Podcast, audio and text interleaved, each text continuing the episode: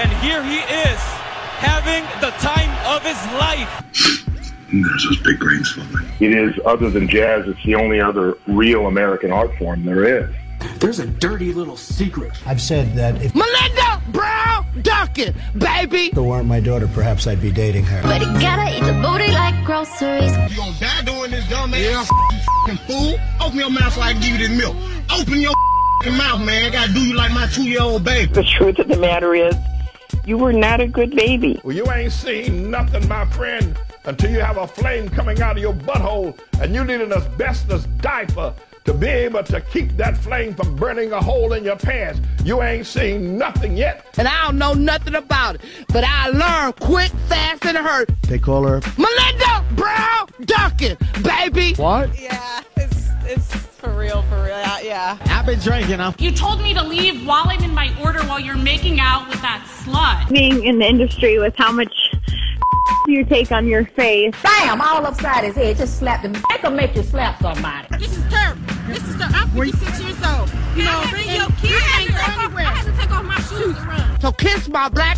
I am outraged. Not okay. Make fun of my nose. They call me ugly. They say I have no friends. I would just reiterate that again. Our record's unacceptable, and we accept full responsibility for that. I'm a made man. You don't just get a free pass because you were good at playing tackle in the NFL. What do I get? You know, Jack, everything comes at a cost, bud. That was like a peck. Dilly dilly. Dilly dilly.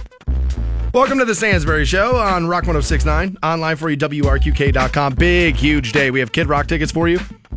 Mark Munch Bishop, Munch on Sports, will join us at 7 o'clock. We'll talk about uh, the Cavs a little bit there, obviously. Who were Cavs? Who are Cavs? Who will be Cavs? We'll get into all that with Munch at 7 o'clock. 9 o'clock. I did this solely to make Fantone happy Thanks, buddy. and to make my and to make my day faster. but Eric Bischoff will join the show 9 a.m. this morning. For uh, for those people that do not know, like myself, or do not care, will you tell people who Eric Bischoff is? Because I don't care. Eric Bischoff um is he was one of the main players when it came to WCW when Ah. uh when uh when the WWE had the competition from down south um Eric Bischoff was essentially the guy behind the NWO. Essentially the guy who the only guy who has ever beat Vince McMahon at pro wrestling. Like the only one to ever do it. In the So- actual like ring. well, no, no, no, no, no. In the actual like uh, running a wrestling organization. Oh, okay. Uh, Like like higher ratings, more revenue, all those different things that Vince prides himself so much on that you give the guy so much credit. There's only been one like like blemish on his record, and that blemish is Eric Bischoff. Then how'd that flame out? Um, well, he, uh, you know, eventually, you know, WCW kind of lost some of its luster. They kind of, you know, fell back into bad habits, and uh, eventually he's ended up working for him. Like it turned into, you know, Vince McMahon bought that company, Just and then- acquired it? right? Bought that company and was like, hey, now you work for me. Um, I know he's doing an independent event up, uh, I think up in Parma this weekend. Yes. So I, I would assume that's how that's how we got uh, in cahoots with him. I- indeed, it is, and we'll also have a four pack of tickets to send somebody to that event. So we'll do that at nine o'clock when we talk to Eric Bischoff. I, I mean, I would. I, I'm excited to get his perspective on the XFL. Obviously, all things pro wrestling, I want to talk to him about. But just like, dude, what do you think Vince is going to do with this new? That's a good you know, question. With this new uh, version of the XFL, and like, I, I can't wait to hear from Yeah, him. that's uh, th- that's going to be a very good question. I uh, so here's what I'll tell you. I have his cell phone number. Nice. We are to call Eric Bischoff. Nice. Okay. But dude, don't be the guy who calls him on Saturday drunk. Like, yo, man, I just want to say it was awesome talking to you. I'm not calling Eric Bischoff. It's D picks for Eric oh Bischoff, Oh dude. God. Drunk D picks all night Saturday. Look out, baby. Oh my god, dude. Bischoff's gonna be like, oh my god, it's the worst thing I've ever seen. Dude, you've heard of Triple H. Here's the Triple H. the Triple H. So obviously the Cavs are the big story of the day. Mm-hmm. And I said yesterday that there is no single trade the Cavs could make that would save the Cavs. Turns out they heard me. They knew I was right. They made about 20 trades yesterday. They upended the entire roster. Okay? Now I saw everybody celebrating this trade yesterday. But it were it was all the same people who were celebrating when we got I when we got Isaiah Thomas and how oh we got Jae Crowder we got Isaiah Thomas we got all this stuff we dude we won this trade and I was over here telling you no you didn't and I think in the end this trade is going to be a lot like that I walked away feeling like what Really? Do you know these guys? I mean, like, do you, like you know? I mean, I mean, I know Larry Nance Jr. averages six point five point. Uh, he averages six point five uh, points per game. That's what I know. That's what I know. And so, like, what did you really do here? Larry Nance is a uh, definitely a defensive player and a guy that can switch, and that's what I would say they wanted him for is the ability to guard multiple positions. I think they addressed their weaknesses, and like uh, in that, I mean that you know I think they're definitely younger and more athletic now. There's no debating that, um, and I think they're a better on paper at least defensive team. I don't know. I, I, I, you know, you can't look into the future, and I don't know if this is enough. I'm going to say probably not, but they did something, and you had to do something. You cannot do anything yesterday. You had to do something. You're absolutely right about that. I also said yesterday there's nothing you could do that's going to make LeBron stay at the end of this year. I don't think anything that happened yesterday is going to make him do that. Everybody wanted to be real excited about how much younger we got yesterday, so I'll ask this question: If LeBron wanted to play with younger players, why the hell didn't we keep Andrew Wiggins, who's better than anybody we picked up yesterday? Uh, because you got Kevin Love, who uh, was a huge part of winning you a championship. I know, but that's now. And back then, before that trade, everybody's like, he doesn't want to play with this young talent. And now we went out and got him a bunch of young talent. I mean, but he signed off on all these moves. I think, yes, that's. I knew that was going to be the combat to what my point was. But what else was he going to do? This is what they could get done. Nobody wanted to pay. I mean, this is what they could get. So what was he going to do? Say no and keep Isaiah Thomas? A, a, locker room seemed like a cancer, at least for this team. I don't know what he's like around the rest of the league. But I, I, of course, he signed off. What else was he going to do? He wanted to get away from Isaiah Thomas. He wanted to get away from some of this other stuff, and this is the deal they could get. Well, the, do, I mean, like, do you feel like what, what were the other moves? I mean, obviously there was multiple trades, multiple teams, multiple things yesterday. I don't know what the right move was. All I know is that I saw this news and I was like, oh, this is underwhelming. Yeah, I don't, dude. I, I'm I'm not sitting over here telling you like, dude, this is it. This is 100. percent Like they're gonna win. This is a championship run. You got no closer to Golden State yesterday than you were the day before. No closer. I disagree with that. You close the gap. I mean, and that's all you can do. Like that's literally as a team. Like it would be great if I you, don't see it. it would be great if you could if you could bring in eight superstars and make it all happen. But you had to close the gap somehow or another, and at least they did that. They rolled the dice. I'll tell you what the Cavs trade told me yesterday, and I'm going to be the only one you hear talking about this in the country.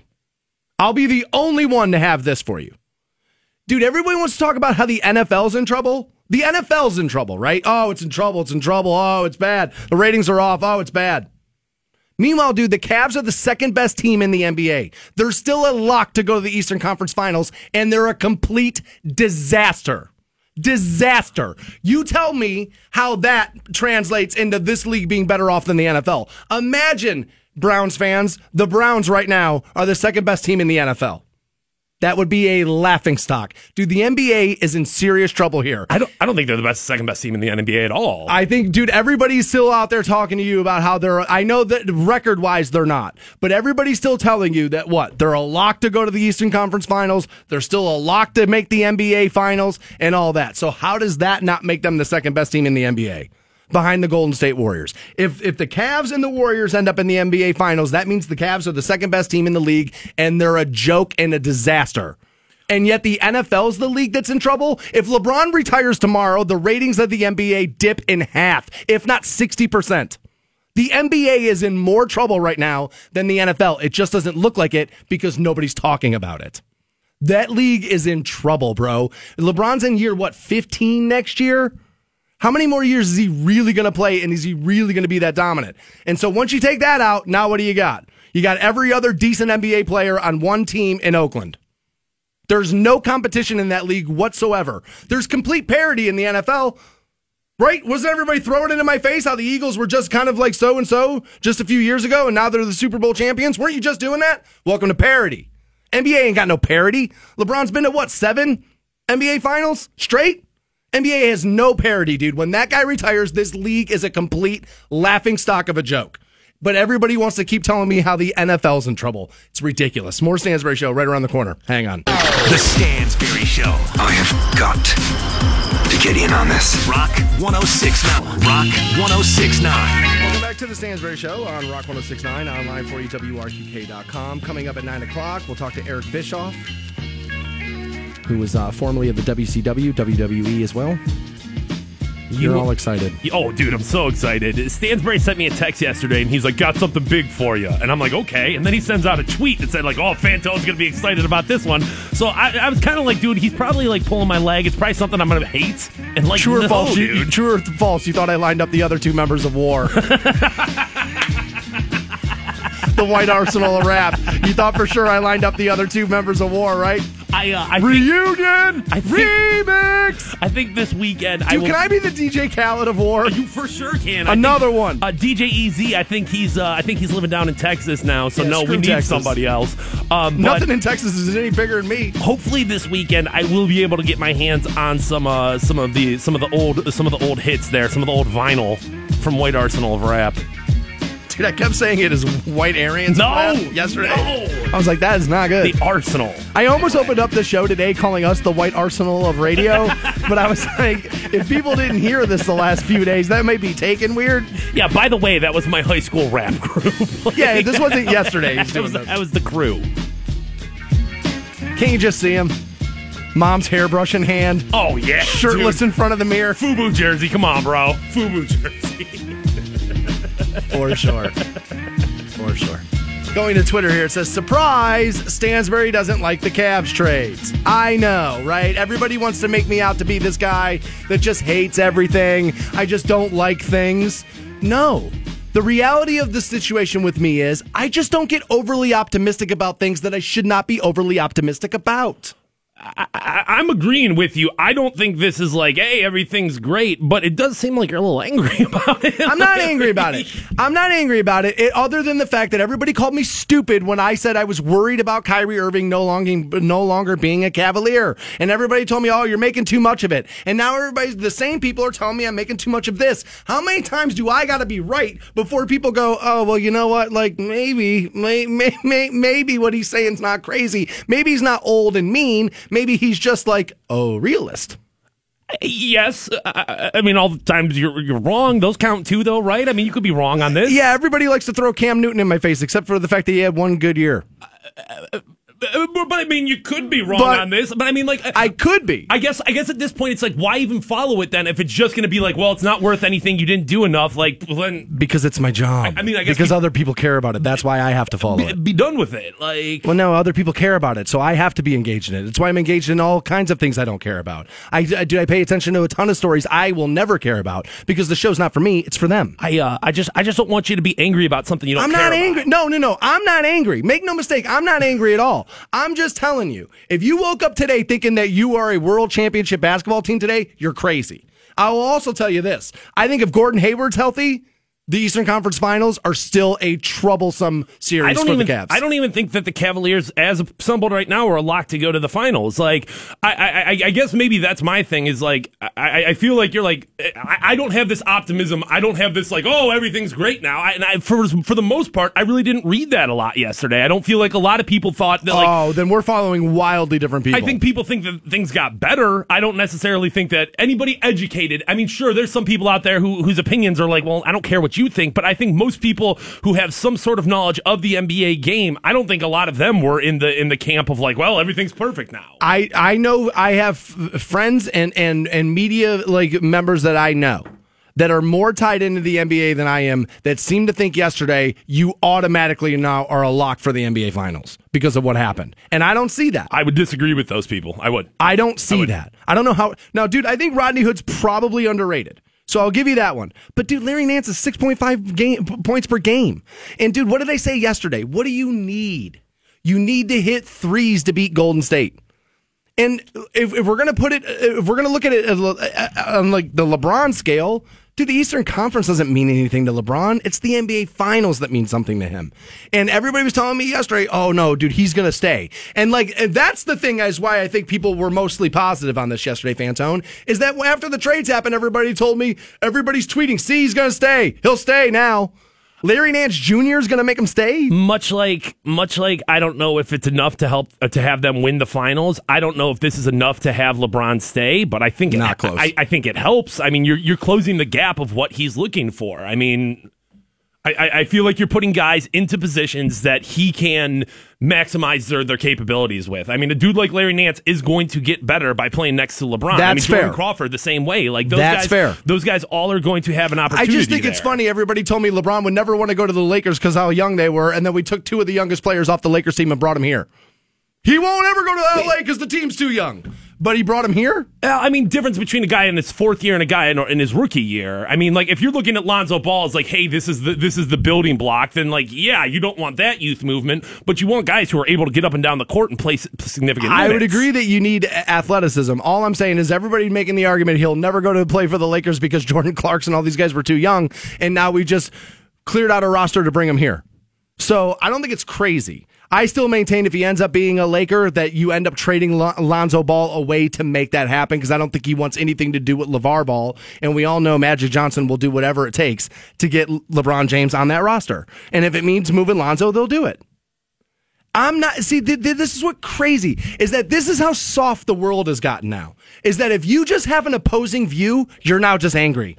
Oh, well, you don't think everything's roses, and so you're just pissy. And it's like, no, dude, I'm just the guy telling you the reality of the situation. I told you what the reality of the Kyrie trade was going to be. I'm telling you what the reality of this trade was going to be. I told you what the reality of the Brown season was going to be. I'm just the realist. I just don't buy the hype. Everybody else sees tweets and sees like, oh, we're getting this player and this player. There's 38 games before the Eastern Conference final. How many games did it take for Dwyane Wade to start playing better with LeBron James, a guy who's played with him and won a title before? Which, by the way, I think the Dwyane Wade thing is a little telling. Because you know, Dwyane Wade went to LeBron and said, dude, you're going to flip this roster over. Do me a solid and get me the hell out of here. I'm your best friend, dude. This thing's a joke. It's a nightmare. You're leaving next year. Get me out of this mess, please. And what happened? They sent him back to Miami. Yeah, he um they went to him and asked him like, "Are you going to be comfortable with a reduced role?" And I guess he said, "You know, I'd much rather go back to Miami." For sure, he um, And I understand that. I mean, just from the from the perspective of like he's going to retire a member of the Heat, and he's probably going to retire at the end of the year anyway. He should remember, uh, retire Oh, a member of course, of the Heat. Of course. Yeah, I mean, what do you, what do you, uh, yes, I mean, one hundred percent, yes, of course. But he, um, Eh, you know, i- i- that that probably was a little bit of like his decision, my dec- or LeBron's decision, Wade's decision of like, all right, well, this is what's best, and I, I, I kind of wish that move wouldn't have happened, just Me because, well, just because there was no real significant like gain for the Cavaliers there. I mean, I don't think Dwyane Wade was necessarily going to be the the missing piece of the equation, um, but come playoff time, I think you're going to miss him. I do. George Hill will be a difference maker, people are saying. And I could see that happening because isn't he like the one guy out of everybody we picked up yesterday that's got a little playoff experience? Yeah, I mean, he's the oldest out of everyone. I think he's 30, 31 years old. Um, a really good, smart point guard. Able That'll to take- matter. able to take care of the ball. And I mean, like. That will matter. The Cavaliers have, and I don't know if the defense is going to turn into something, but they now have multiple guys. I mean, honestly, they could put out a lineup of five dudes who could guard most positions. Each guy could guard multiple positions. That's important. So, It is. So, so when, when you come to Golden State, that's the most important thing is the, abil- is the is availability to make those switches on guys because all those guys have the capabilities to shoot. So you have to be able to do that. Let's frame the conversation this way. You're in Golden State today. You're Steph Curry and you're Kevin Durant. You uh, worried at all any more one inch more th- about the Cavs than you were yesterday? I think you have to be. Oh, I think you're crazy. I mean, do I think it's a significant worry? Do I think they feel like shook? No, I don't. But I think you have to acknowledge that like they close the gap. They uh, is it enough? I don't know. I'll be interested to see it, it, it, how true that is. I, I don't know that it's not. I'd be interested to see how true that is. I think yesterday, if you had cameras inside the Golden State locker room, that big four over there is laughing at you, going, dude, they think, they think Jordan Clarkson, Larry Nance Jr., and Rodney Hood, George Hill are going to do this. And it's like, aren't there guys on Golden State's bench that are probably better than you know, the three out of the four of those guys? I think so, probably. I don't think you did. I don't think you did anything yesterday. That's why. That's all I'm saying. I'm not angry about it. They had to make the move. Isaiah Thomas was a bust. It was a disaster. I told you before. I did. I told you after Kyrie left here that was going to be a mistake. I told you. That was a disaster. You had to get rid of Isaiah Thomas. I'm all for it. I'm all for it. Guy comes in here, accuses Kevin Love, does all this stuff, starts doing all this stuff. Dude, meanwhile, dude, he, he couldn't even drive the lane. That was a nightmare. It was a failed experiment, had to go. Meanwhile, I wasn't even mad about the Cavs. I opened the show talking about how people want to make a big deal about how the NFL is in trouble, where I think this trade tells you how much trouble the NBA is in. Because here we are, you got solidified NBA journalists like Wojnarowski and all these guys still talking about how the Cavs are a lock for the both the Eastern Conference Finals and the NBA Finals. And they are a joke of a team right now. And if you told me that the Browns were the second best team in the NFL, I would be like, dude, this league might be in trouble. But yet nobody's writing the column inches is about this. Everybody wants to make it about the NFL. And you know why that is? Is because every other sport wants the NFL taken down a peg because they need the NFL taken down the peg. The NBA's got three times as many games, makes half, half as much money. You tell me who's in trouble. The NFL's not in trouble. The NFL just has media members who are out gunning for it. That's it. That is it. When LeBron retires, the ratings in the NBA are going to go down by 30%. As a matter of fact, when the NBA season started this year, the ratings for the Cavs in market were down 35% due to LeBron fatigue and because of the greatness that he has. When that dude retires and there's no longer the attraction to watch and every single good NBA player's on one team in the Bay Area, what's that look like ratings wise? The NBA has a problem on its hands. I'm just the only one who's talking about it. More Stansbury Show next on Rock 1069. The Stansbury Show. That guy knows how to party. Rock 1069. 1069. Welcome back to the Stansbury Show on Rock 1069 online at WRQK.com. If you've ever been curious as to what maybe happens in this studio during commercial or song breaks, ever just sit there and go, dude, I wonder what they're talking about now? We were just arguing about why one of our friends may have gotten divorced. Not necessarily arguing, we're just both speculating on what might have led to that. Just like a bunch of just a bunch of chatty old women we are, dude. Just sitting around drinking coffee, talking garbage He about cheated people. on her, right? Like, Oh, that's for what sure, happened, right? For sure. Yeah, that, that's what that, that's what That's we were what we doing. do. Uh, if you were listening yesterday, I uh, I had I had found myself in some vacuum trouble where I needed a new Oh, one of those. yeah. And dude, the listeners of this show just uh, never cease to amaze me. As a guy named Jason Lapuma reached out, and was like, "Yo, dude, I run a vacuum store on Whipple." Ooh. And uh, I guess the, the compact of Canton. So I stopped by there yesterday, and uh, he got me uh, uh, suited up with the exact vacuum I really wanted for a really good deal. Nice. Yeah, so I was happy about that. What was the name of it?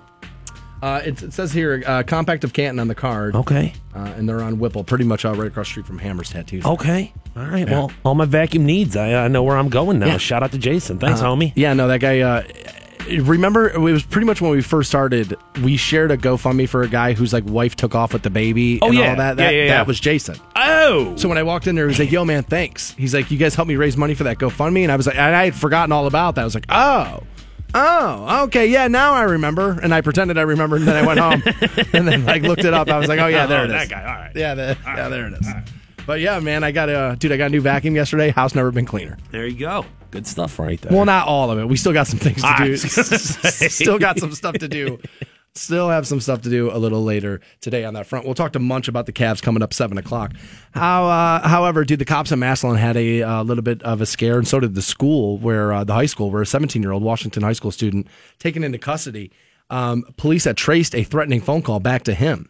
According to the report, a call was made around 8 a.m. Thursday from a male who hung up after threatening to harm other students and saying there would be bullets flying if he was not expelled from school.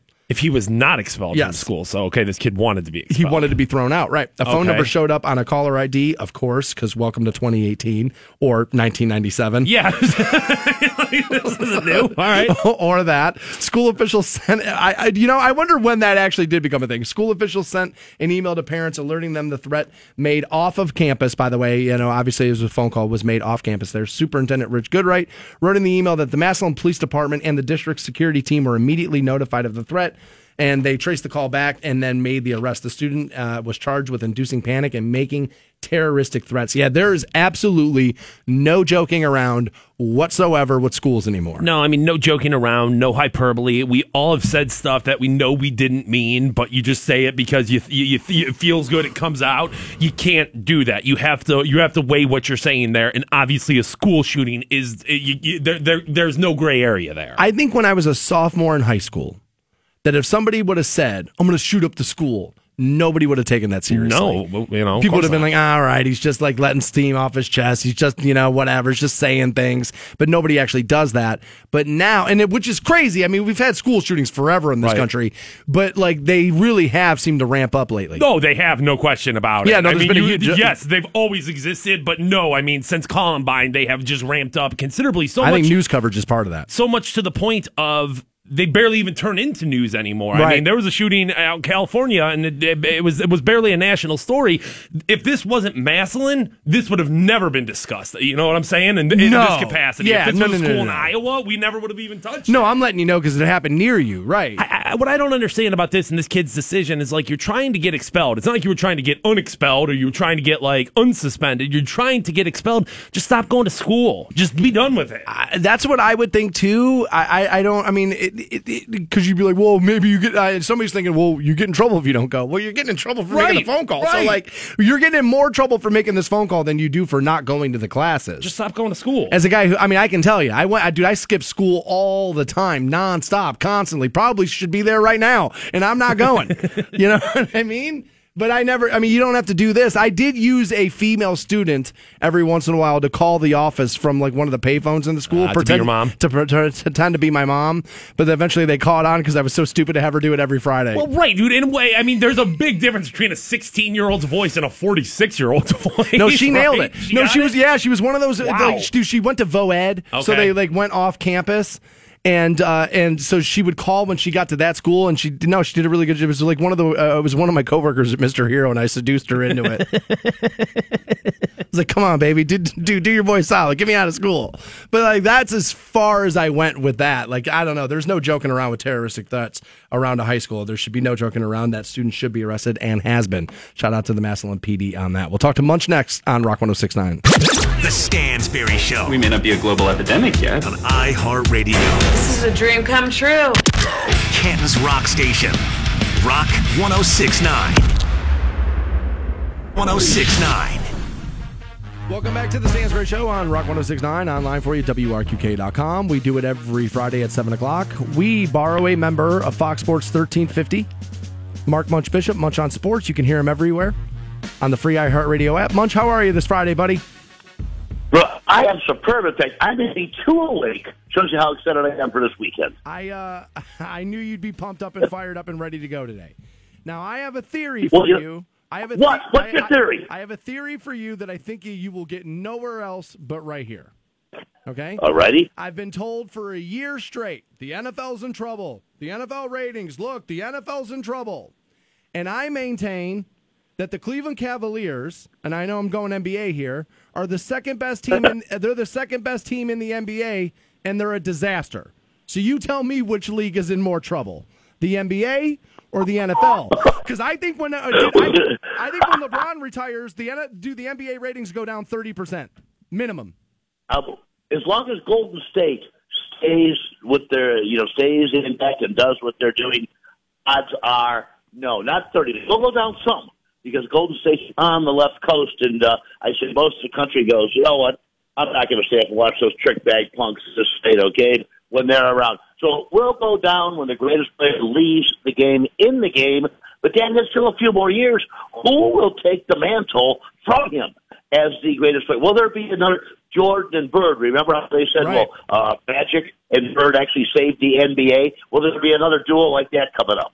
I don't see it. Um, but it doesn't mean that it's not there. Maybe, maybe it does the you know go there. I think the next guy obviously is Kevin Durant, but I don't know who the next guy to like kind of challenge him is and to to usher that in. I just think the NBA, if LeBron pulls up early and retires early, and I still maintain he's gonna, if he pulls up early and retires early, I think the NBA is going to be scrambling to try to figure out what the hell they're doing. Meanwhile, the NFL just you know 100 million viewers in their championship game. Look at all the trouble the NFL's in. Now I know you're pumped up about. I know. I know it's ridiculous. I know you're super pumped up about uh you know all these Cavs trades. However, I want to be I want to be a realist and I want to temper it. I You may. I knew you had to get rid of Isaiah Thomas. You had to, right?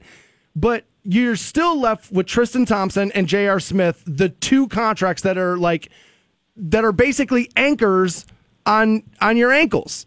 So, did we really get that much better here?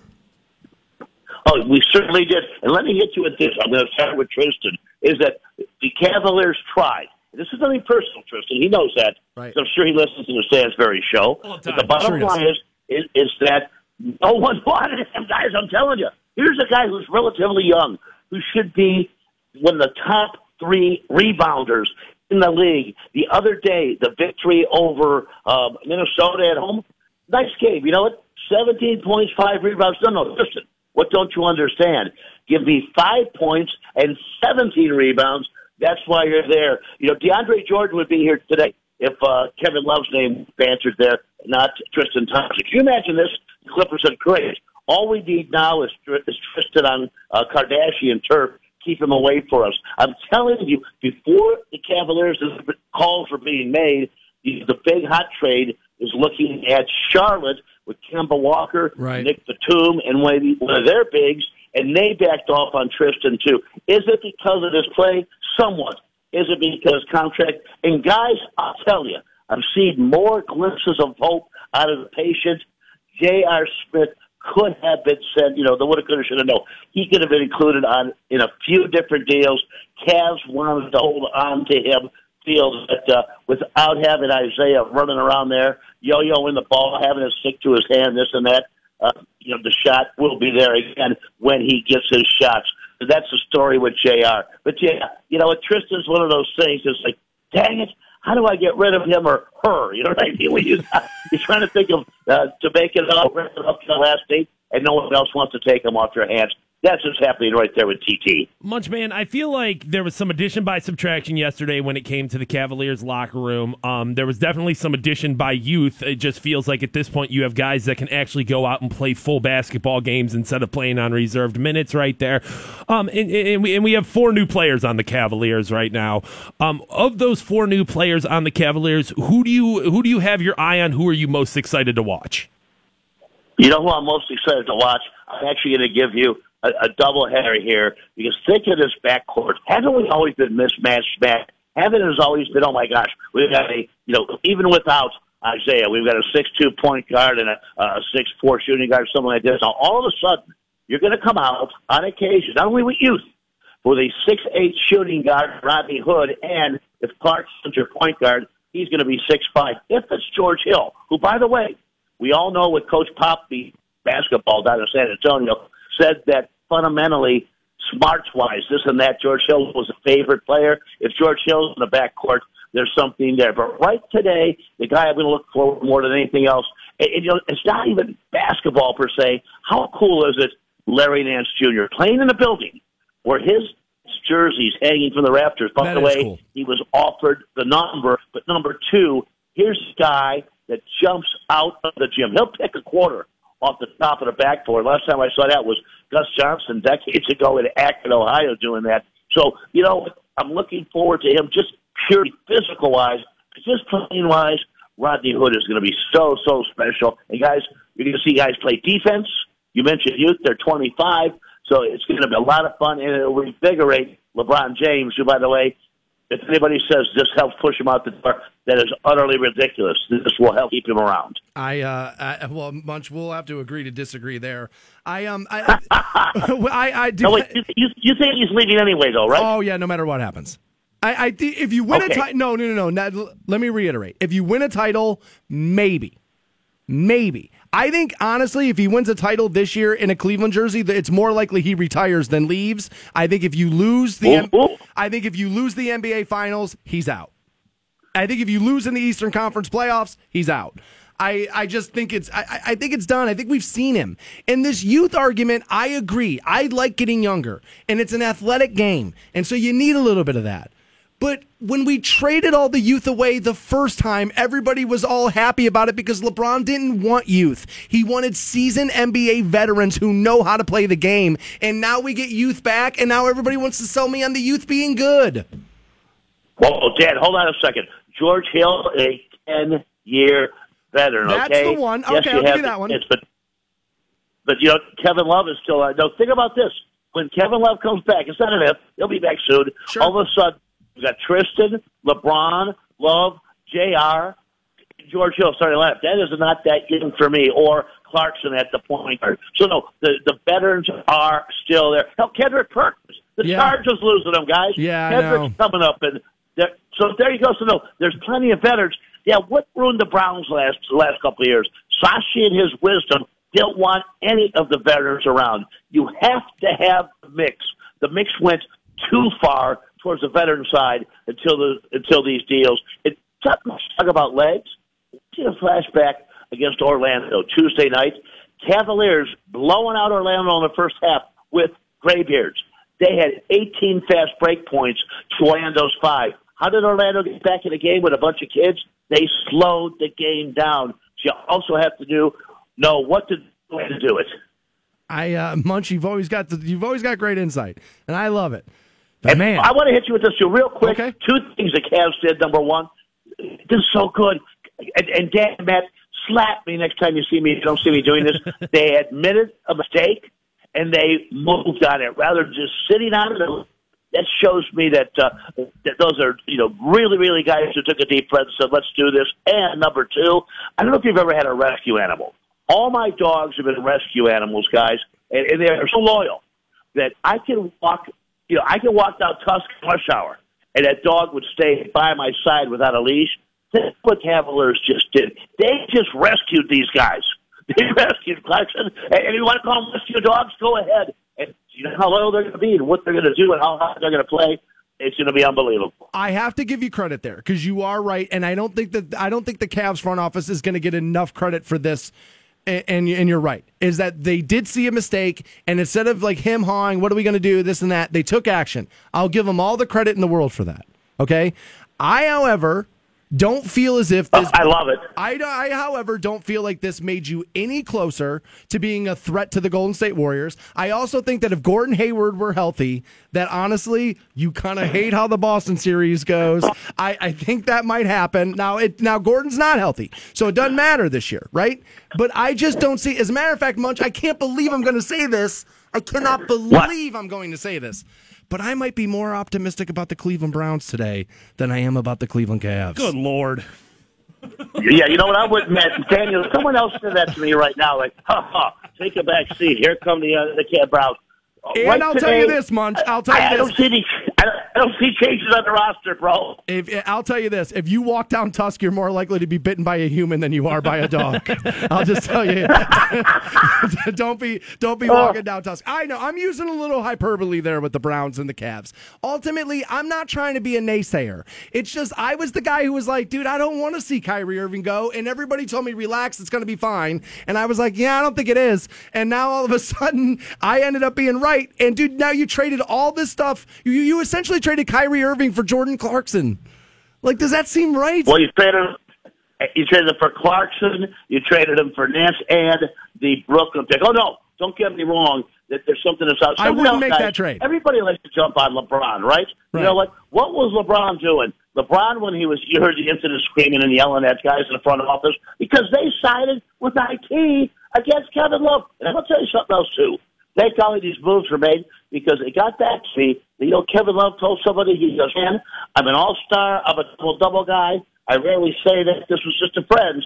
He goes, but I'm the Brian Hoyer of basketball this time, except I'm an all-star and a, a double-double guy. Is that everything that goes wrong, fingers are pointed ahead immediately by the public, by the other players. And you know what? After a while, you're going to go, you know, grab your ankles, man. I'm out of here. Well, I mean, I, I'm, dude. If you're happy, I'm happy. Because do you know more about I'm this stuff than I do? happy. All right, if you're happy, I'm happy. You know more about this stuff than I do. I'm just a casual fan looking at it, going, I feel like everybody's celebrating today because I. Here's what I'll say, Munch. I feel like everybody's high on these trades because they how much they saw Isaiah Thomas was the wrong call, and we moved Isaiah yesterday. I feel like no matter what the Cavs did, they were going to be applauded because they moved Isaiah Thomas. And then I feel like the rest of this is a little underwhelming. And had you not moved Isaiah Thomas, I don't think you'd be as happy with this. Well, you had to move him. You, You had, had to make to. it. You know what? If if they had gone to Charlotte and got Kemba Walker, I would not have been as happy because Kemba, Kemba, although he produces, he's a guy like just got to have the ball and hold until two, three seconds left on the shot clock. That's not going to go over really, really well with the guys too. But uh, I'm even happier with the moves they made. Not really household names. I mean, most a lot of people don't even know who Rod Hood is, Right. and uh, it's be a lot of fun. George Hill, though, guys, everything is said and that the 10 year veteran, Danny, that is a guy, too, that is so key to this deal. All right, I'll take it. I'll take it. I'm uh, I'm just the guy who loves to say I told you so. Well, I guess we'll we'll look to do that a little later in the playoffs. Mark, Yeah, you may. I know. I'm just You messing may with you. any Munch. I don't know anything. You know what I mean? I'm just I'm just spouting out opinions. You know a lot. I know a lot. That's Mark Munch Bishop, Munch on Sports. Fair. Catch him weekdays at 3, Fox Sports 1350, everywhere on the free iHeartRadio app. Munch, we'll talk to you again next Friday at 7. Thanks, buddy. Yeah, thanks. Awesome. Fantone, it turns out science has figured out why single people, why they are single. The reason may surprise you. That's next on Rock 1069. The Stansbury Show. Rock 1069. Welcome back to the Stansbury Show on Rock 1069. We have Kid Rock tickets for you. 8.30, we'll pass those out. 9 o'clock, we'll send you out to Los Angeles for the 2018 iHeartRadio Music Awards. We'll do that.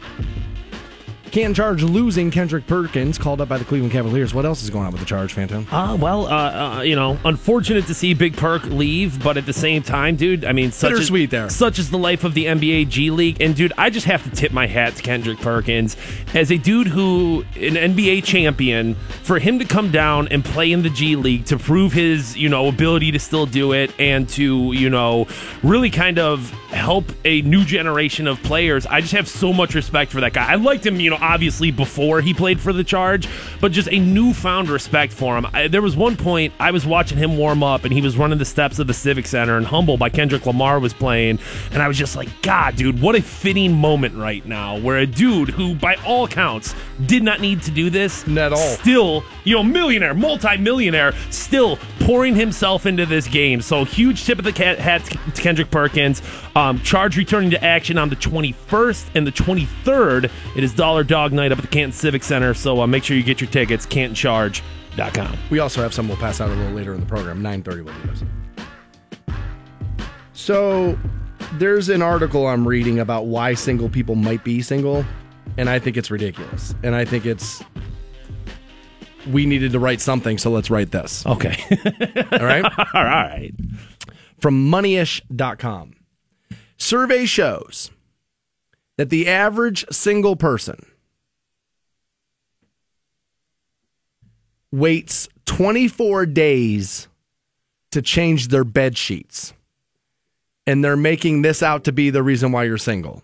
They say here, oh, I'm sorry, the average person waits 24 days to change their sheets, and singles will sleep in them more than a month. The average person waits three weeks.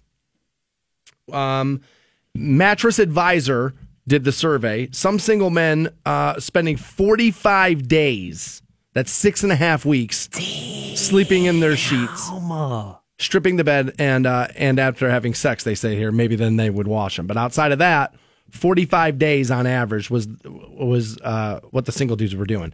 And now this woman's writing this article claiming that this is why you're single. This is, of course, ridiculous. Because how would a woman that I met outside of my house know that my bed sheets have been on my bed for 45 days? Is she saying this specifically, or like the bigger idea of like you're a slob, you don't clean up after yourself, and that's that's why you know you bring a woman home and she's never going to come back. She doesn't really get into this. And my point there would be is even if you left, even if you're the kind of guy who will get a little lazy about this kind of stuff, if you're bringing a woman home, you change the sheets. You should. I don't know if all dudes do. Really? Yeah, I, I, I mean, I can remember multiple times, like in my single life, where chicks would be like, "Oh my god, for a dude, you really keep your place clean," and it's like, well, it's not that clean, and it's not like really clean, and she was like, "No, but for a guy, like most dudes, if you're living by yourself, I mean, It can get away from you. It happens to me a lot. yeah, and I mean, like, I think plenty of dudes Eh, don't necessarily care that they live in squalor. That that, that like, dude, I'm, I'm I'm I'm the only one that lives here, so who cares? There are some times where I'll look around and just be like, well, let's see how bad we can make it. Well, and I- I Like, want- it'll turn into a game sometimes. I mean, does living in that environment, does having that mindset put that into other aspects of your life? Yeah, but I, it can. She again, she's not making that particular argument here.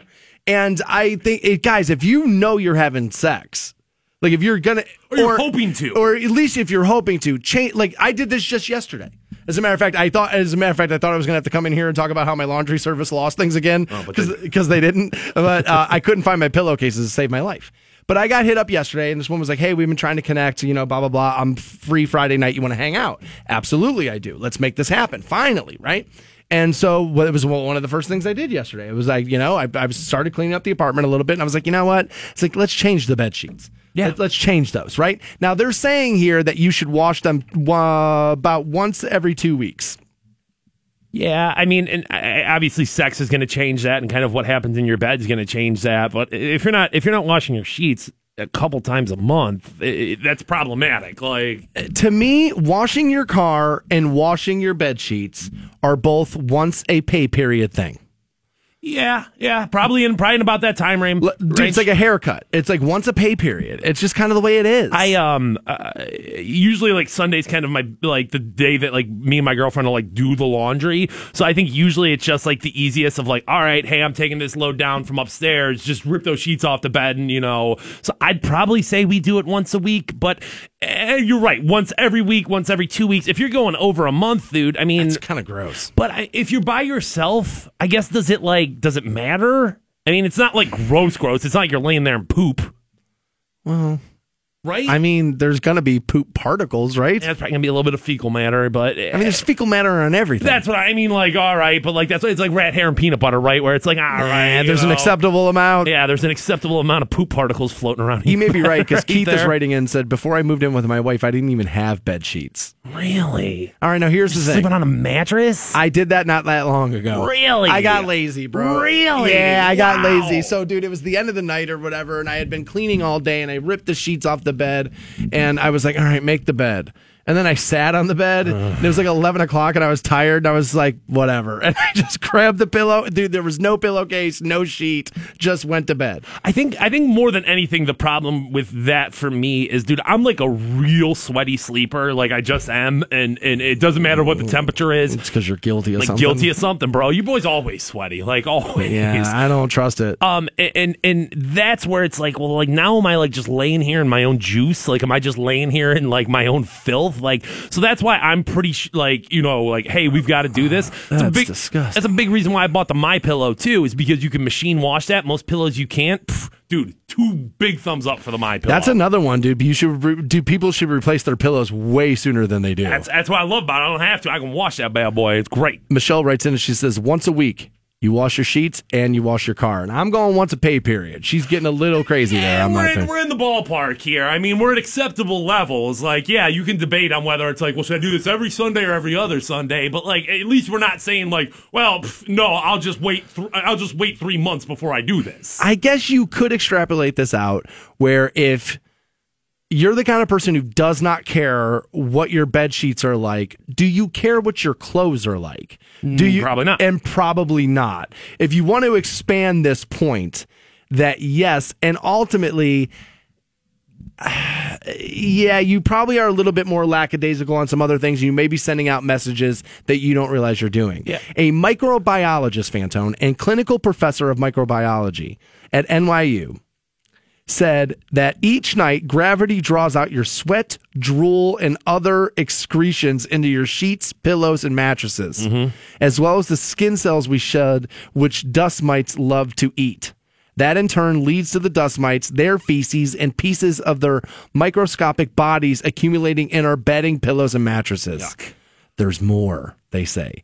Pet dander, even if you don't have a pet, as hairs can waft in from open windows, crumbs from eating in bed, bacteria and fungal spores. My ex hated, hated the fact that I would attempt to eat anything in the bed. Really, you're a bed eater. I I'm surprised about that. I figured that would be a uh, you know separate worlds there. more a more serious campaign. No, I uh there would be times, yeah, like we'd be in bed, we'd be watching Netflix, and I would go to the freezer and I'd get like a bowl of ice cream. And I would come in and I would sit in the bed and she'd be like, Are you gonna eat that in here? Like, yeah, well, it's my bed, it's my apartment. Yeah. yes, So- I mean so- at the end of the day, so, yes. So, so so yes, you know what I mean. And she, it was like a, it, it was like a thing where her and I fought about that constantly. As a matter of fact, dude, she called me yesterday out of the blue, and she was all happy because I bought. I told her I bought the new the vacuum cleaner because she was the one that bought the last Dyson, and she was like, "Oh my god, thank God, I'm so fine." Uh, She's like, "I almost want to come down there and vacuum the bedroom." I told her, "I was like, well, bring your ass down here. Let's do it." I do not recommend that. I feel like you should just run your own vacuum pro. The last right. thing we need to do is open that up again. So here's the thing. She said to do. me last night before we hung up the phone, she was like, you know, she goes, if I'm going to be honest with you, Dan, No. No, don't be honest with him. She was like, I miss Canton and I miss you. She's like, Are we ready to hang out? No, no. Are we ready to do this? No. And there, like, my brain was like, Hell no. But my penis was like, Well, maybe, dude. No, you no. like you remember what that girl looks like naked? Like maybe we maybe we should let her come over here, and maybe then you wouldn't be screaming your head off at six oh five about the Cavaliers trade. Maybe, maybe maybe then I wouldn't be so angry, even though I was just pointing out the reality of that situation. You thought the Tide Pod challenge was dumb. There's one worse. It's coming next on Rock 1069. Toby Boys brought popcorn. The Stansbury Show. Because I'm about to put on a show. Rock 1069. Rock 1069. Welcome back to the Stansbury Show on Rock 1069. We'll send you to see Kid Rock at 8.30. We'll send you out to Los Angeles at 9 o'clock, and then we'll send you to see The Canton Charge at 9.30. A lot of stuff happening. Coming up at 9 o'clock, we'll also talk to Eric Bischoff, uh, former WCW executive, WWE as well. Worked very closely with Vince. Apparently the only guy to ever beat Vince in the ratings at, uh, at the professional wrestling game. Yeah, I mean the NFL kind of kicked his ass, but when it comes to pro wrestling, nobody uh, nobody did it except for him. So uh, I, I can't wait to get his perspective on things. Yeah, so they're doing an event. Um, it's the Cleveland Knights Championship Wrestling pay per view event. Uh, it will be in Parma, I believe. And uh, we'll be giving away a family four pack of tickets. So a listener of ours was like, "Yo, man, I listen, and I don't know if you'd be interested. I know you're not the biggest wrestling guy, but I know Fantone kind of digs it." And he said, "I have Eric Bischoff. Do you want him?" And I knew I knew the name. So I called a couple of my buddies who are still into some wrestling. My buddy works down in Cincinnati. He's a huge wrestling nerd. And I called my buddy Sean Kelly, who works at WEBN in Cincinnati, and I said, Yo, dude, I said, they're offering me Eric Bischoff tomorrow. He's like, Dude, you better do it. And he was like, Dial me in. I want in. I want to ask questions. And I was like, No, meat is what they call him down there on EBN. Jeez. No meat. We're not, I'm not, I'm not, I'm not conferencing you in. Sean's a good dude. He uh Bischoff, dude, he's a get. Like he is. I mean, this isn't just like some generic superstar that we just kind of grabbed. Like he is a legit, you know, uh, was a heavyweight in this industry when it was at its height, when it was as big The as it Attitude possibly Era, right? got. Yeah, I mean, he was he was like the like the mastermind behind the NWO, which is essentially what you know created the Attitude Era Wasn't out that- of necessity. There, That was all on. Does Stansbury know the NWO? I think he knows. I think, dude, it was all right. Let, I I got a couple of questions. Was it not three guys? To start everything off with. It ended up there was like 30, 30 of them. 35 of But them, to right? start, it was 3 And if I remember correctly, Mm-hmm. the Hulkster. Yeah, he was. That was the big Hulk Hogan heel turn. That was like the big thing. That was the first time he had ever been a bad guy. Like he went from being, you know, red and yellow, Yellow, all black and white there. Right? Yeah, yeah, yeah, yeah. yeah. He went NWO. The Hulkster. Yeah, Was it not Razor Ramon? it was Razor Ramon and Big Daddy Cool. And and it was and I I was not Sting the 3rd one. Mm, Diesel. Diesel was the was the third one. Kevin Nash, the really big dude. Oh yeah. Yeah. All right, I didn't know. Two out of dude, Meatloaf said two out of three ain't bad. Dude, I'm on Rock 1069. Meatloaf works, right? That that certainly that certainly goes to speak of the fame and the popularity of wrestling in that moment. The fact that you remember those dudes from 20 years ago and you weren't even really a fan. No, here's the thing. This is how long I've hated this stuff. Is that back in the day when the Attitude Era was like big and like Shawn Michaels and that whole thing, the Heartbreak Kid, and all that stuff, right? Like I had friends who were still watching this stuff to the point that they would go over each other's houses for Monday Night Raw, and I'd just be sitting there just cracking domestic lights. And I like eventually they stopped asking me to come over because I could not stop talking trash during the matches. I was like, guys, this is so obviously fake that you can I mean, dude, you can see it. Like, how are you you know, and they always made the same argument you did, which is like, so are movies and so is all this stuff. What's the difference? And we like it. And I was like, all right, well, I don't I don't want to come over here anymore then. But I knew this would be a big deal for a lot of people who listen to the program. It is. And I always say the show's not for me, it's for you. And so you want Eric Bischoff, you get Eric Bischoff. That happens 9 a.m. this morning. I have his cell phone number. I'm never giving it to Fantone ever. D picks. Eric, what do you think about this? I'm not doing it. I'm not doing it. I feel like you cannot be trusted. No, he probably cannot be. So I remember when the ice bucket challenge thing was a thing, right? Yep. And I was kind of a naysayer, and then I had to walk it back because they raised a bunch of money, and they ended up doing a. They ended up making like some serious breakthroughs through that money. Yep. And uh, and that was a great thing that this country did, or that the world did. However, you know what I mean. I'm sure people all over the world did it, but it was a great thing that ended up happening, and it came together. And then the human being does what the human being does. right? Oh, these are going to be good. Cool. We'll go back to doing it. We won't give any. We won't raise money for charity, and we'll just go back to us making celebrities out of ourselves, right? Because that's what the human beings do, and it's crazy.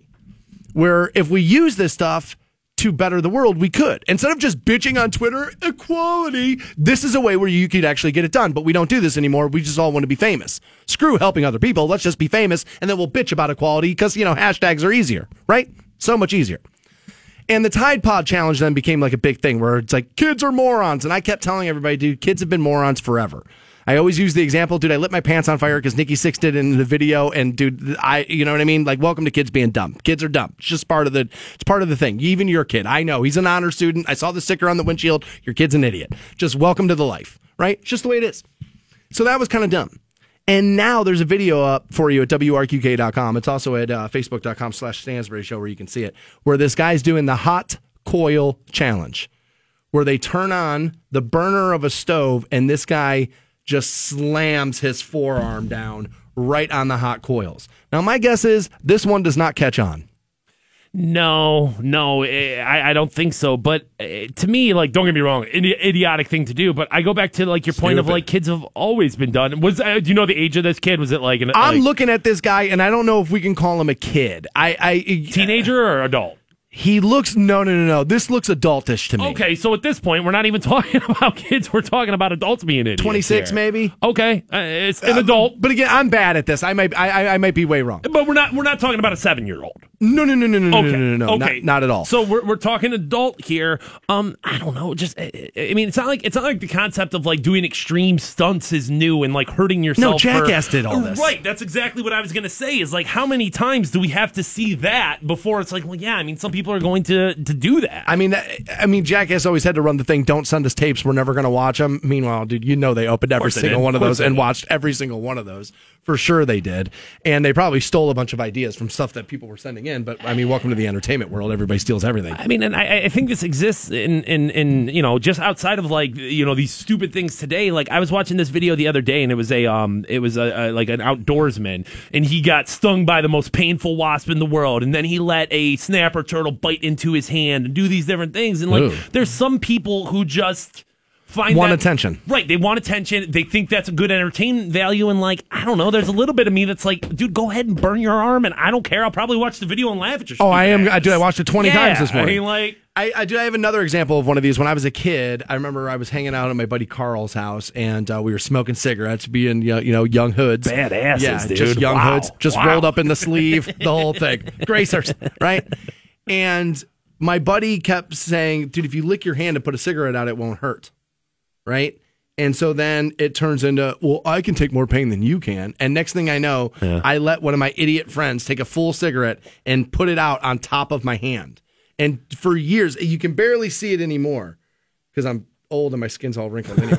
but like for, for years, there was just like this huge mark in the center of my fist just because I just let some. So you see what I'm saying? It's not new. It's not, not new. new. Like the, the kids are always out there pushing the envelope, doing stupid things. I remember Fantone was talking about the lighter challenge where you'd light it, get it as hot as you can, press the metal on your skin. I mean, it's just part of the game. However, I would like to see us go back and not do these like stupid things like, you know, arms on stoves and Tide Pod challenges. But once upon a time, these internet challenges did something really good for people. And then, yeah, let's just skip that part because I want to be a superstar. See, because ALS was the star in those videos, and you didn't like that. You didn't like that. You had to be the star. The internet, Logan Paul had to be the star. When in reality, this is the thing that could fix all the problems, but it's just easier to write hashtag page disparity.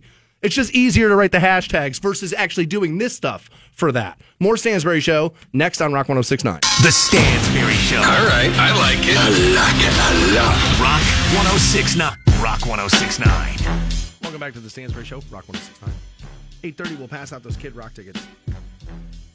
I'm also going to give you at 8.30 the best reasons in the world to give up watching the news forever. Okay. It's over. Fake news, it's infiltrated the whole system. It's over. 8.30, no more news needed. We'll do that. Also pass out those Kid Rock tickets. Coming up at 9 o'clock, we'll talk to wrestling executive legend, some say, Eric Bischoff. Yeah, Legend's fair. We'll join the program. I would imagine, right? I mean, the Yeah. only guy, the only guy to unseat Vince at the you know top of the ratings table. Yeah, I mean, Legend is fair. I, I don't mean to like overuse it, but like in that game, dude, Legend. I uh, I actually just tweeted a wrestling GIF. Love it. To to promote Eric Bischoff, and I don't know where I go from here. yeah. I, don't know what I do. Um, keeping with the uh, the fight game theme there, uh, different worlds but similar, I suppose. Is that uh, if I'm reading this article from Maxim.com correctly, that apparently Floyd Mayweather and Conor McGregor are reportedly negotiating a rematch, but this time it will be in the UFC octagon. Now, I don't think you'll actually see this. I do not. I don't think you will see this. I think there's a lot of things that play here. I think Floyd Mayweather is undefeated. I don't think he's going to enter in anything where that would be at risk. You remember he came out to this fight wearing a mask. They were calling it the heist. They knew this was a joke of a fight. They knew he could knock out Conor, or not knock out Conor, but could beat Conor whenever he wanted. Now, him stepping into an MMA ring, even if he were to lose, that wouldn't necessarily go against his perfect record of boxing, for right? for you as a logical person. Yeah. But people how people argue these sports things online now, Yeah. it's going to tarnish the legacy. Your legacy before you do it goes into you're number 1, you're the best, you know what I mean? You're undefeated, all this. But remember when you fought in here, you lost that? Yeah. I'm with you. I don't think it really changes my opinion. Now I hate Floyd Mayweather, but I cannot deny his greatness. Right? Yes. He's, he's awesome. I hate him. I find him to be so annoying. But at the end of the day, I can't take anything away from Floyd. He's pretty damn good, right? Yeah, I think he's a terrible person, but a fantastic boxer. To say otherwise, You could say the same thing know. about Conor McGregor. He's dude. He's he's a terrible person, but he's a wonderful UFC fighter. He's a brash a hole.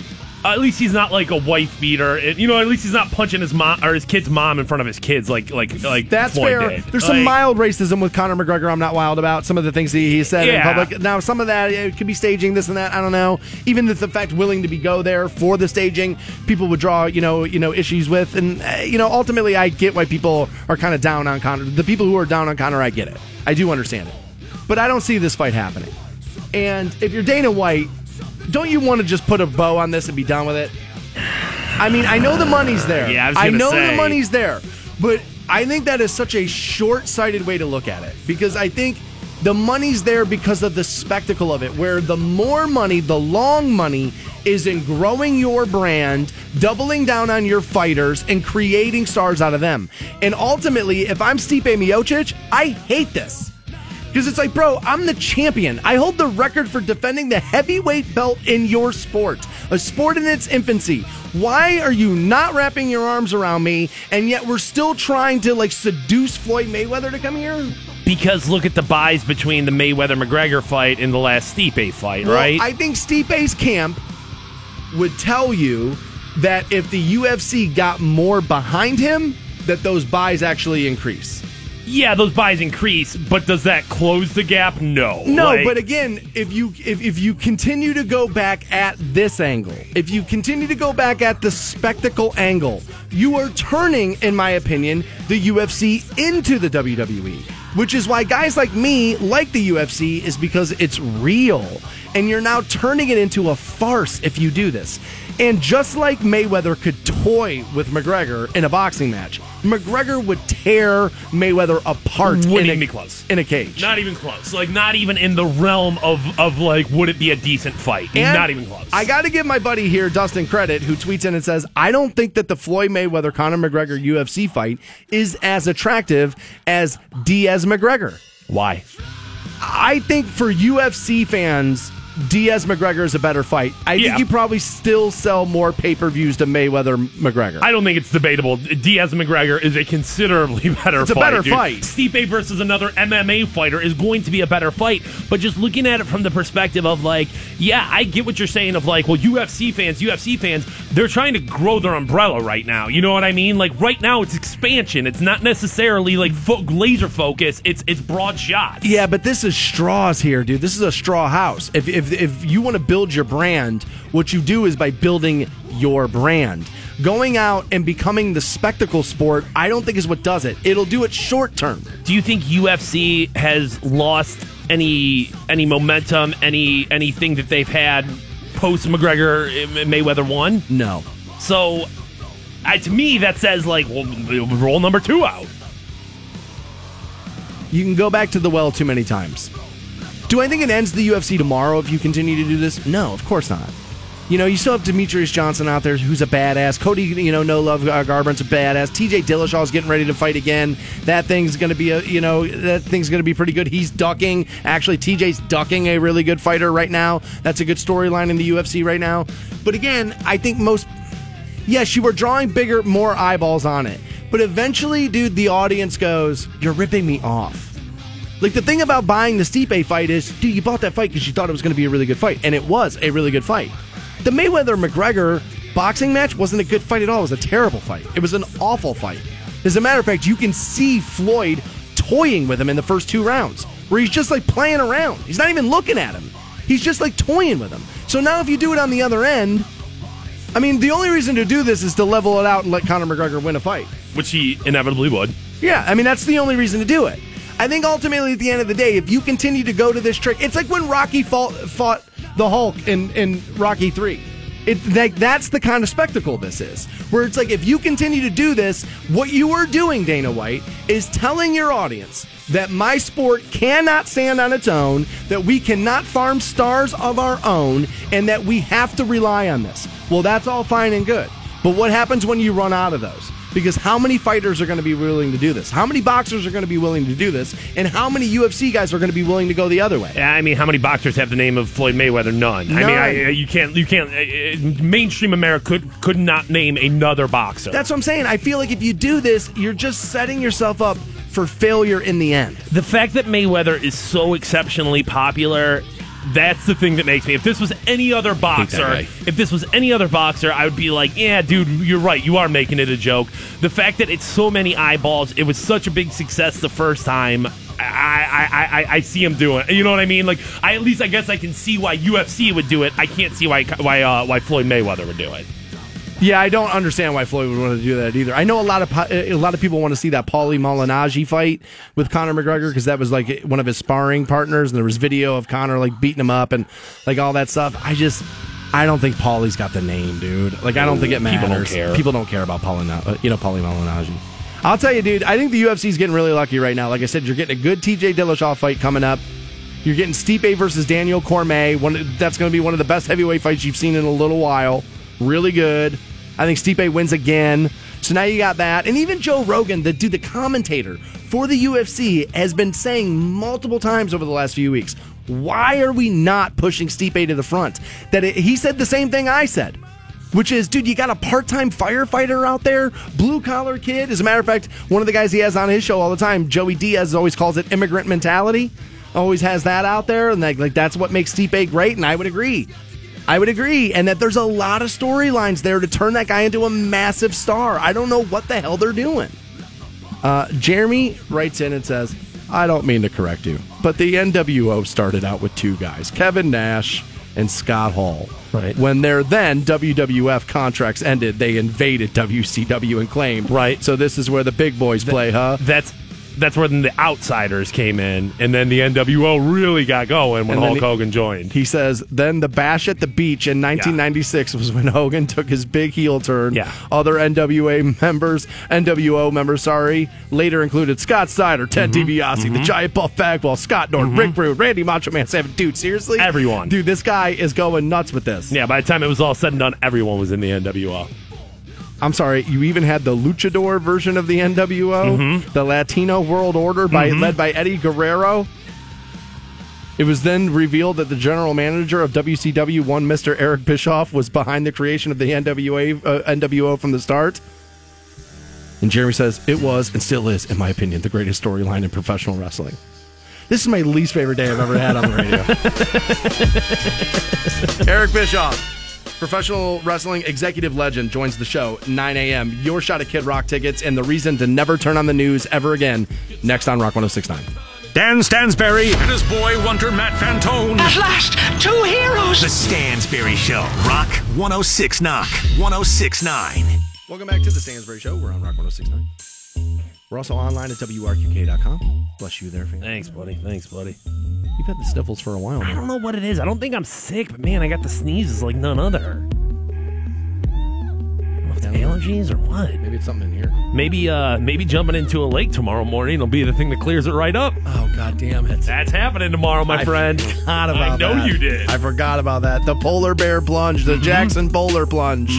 Tomorrow was it two thirty? You and I Two fifteen. You and I are going in the drink, buddy. two two fifteen. We Yeah. jump. Is it a dock? Do we do we jump off a dock? I do not know what the setup is. I mean, I know it's on that little beach right there. I don't know if we're running and jumping or if we're just like trotting in there. Dude, but, that uh, viral video of you jumping in the water and cartoon smoke coming from my feet as I'm running back to my car is going to be awesome. The amount of retweets that'll get. We're going viral tomorrow, man. No, but I uh, I am going to jump in this freezing cold body of water. I said I would. I don't know why the hell I said I would. I, don't, know, what I was thinking. Nobody even asked me. I was just like, yeah, I'll do it. That was dumb. Uh, it's it's all for a good cause, though. I'm going to support Project Rebuild, a group that I am very closely associated with. Yeah. Um, you I guess that's great. They give they give opportunity to young adults who have found themselves in a perilous situation in Canton, and I know so many people are like, oh, kids today, man, these young adults, they suck, they're terrible, blah blah blah blah blah. Um, Project Rebuild gives those kids the opportunity to prove otherwise. So a very worthy cause. If you want to make a donation on either Stansbury's behalf or my behalf, you can do so at wrqk.com. Yeah, one of my friends uh, was hitting me up all day yesterday during the show. She's like, I donated money. You're jumping your fat ass in that There lake. you are. Have you decided on an outfit yet, buddy? Uh, swim trunks and a t-shirt. Okay, all right. My girlfriend was asking me. She's like, "What is Stansbury wearing?" I'm like, "I don't know what he's wearing." I kind of want to get the Santa suit going. Yeah, maybe, dude. Maybe that's the way to go. I, I, people do do weird costumes. Oh, for I'm it. sure, Like right? some people will go and they'll be like the Ninja Turtles. Some people will go and they'll be like you know Weird. stormtroopers or stuff stuff like that. So people Oh. people do costumes for these. Now I want to do that. I was gonna say, I don't know. I mean, maybe get that Santa costume. Big guy jumping in the lake. Now I want to do that. Uh, you know who else is out there doing good for uh, for their community right now? Who's that? Our good buddy Keith Kennedy. We like to give him a lot of grief here, but dude, we are. Chubbs. Uh, well, we are. All right. Oh my god. He's in a charity event. He can't be that mad at me. I, dude, he, I, I used to call him Chubbs all the time. And the one time we were in his office and he like slammed the door. He's like, "Quit calling me Chubbs, you disrespectful dick!"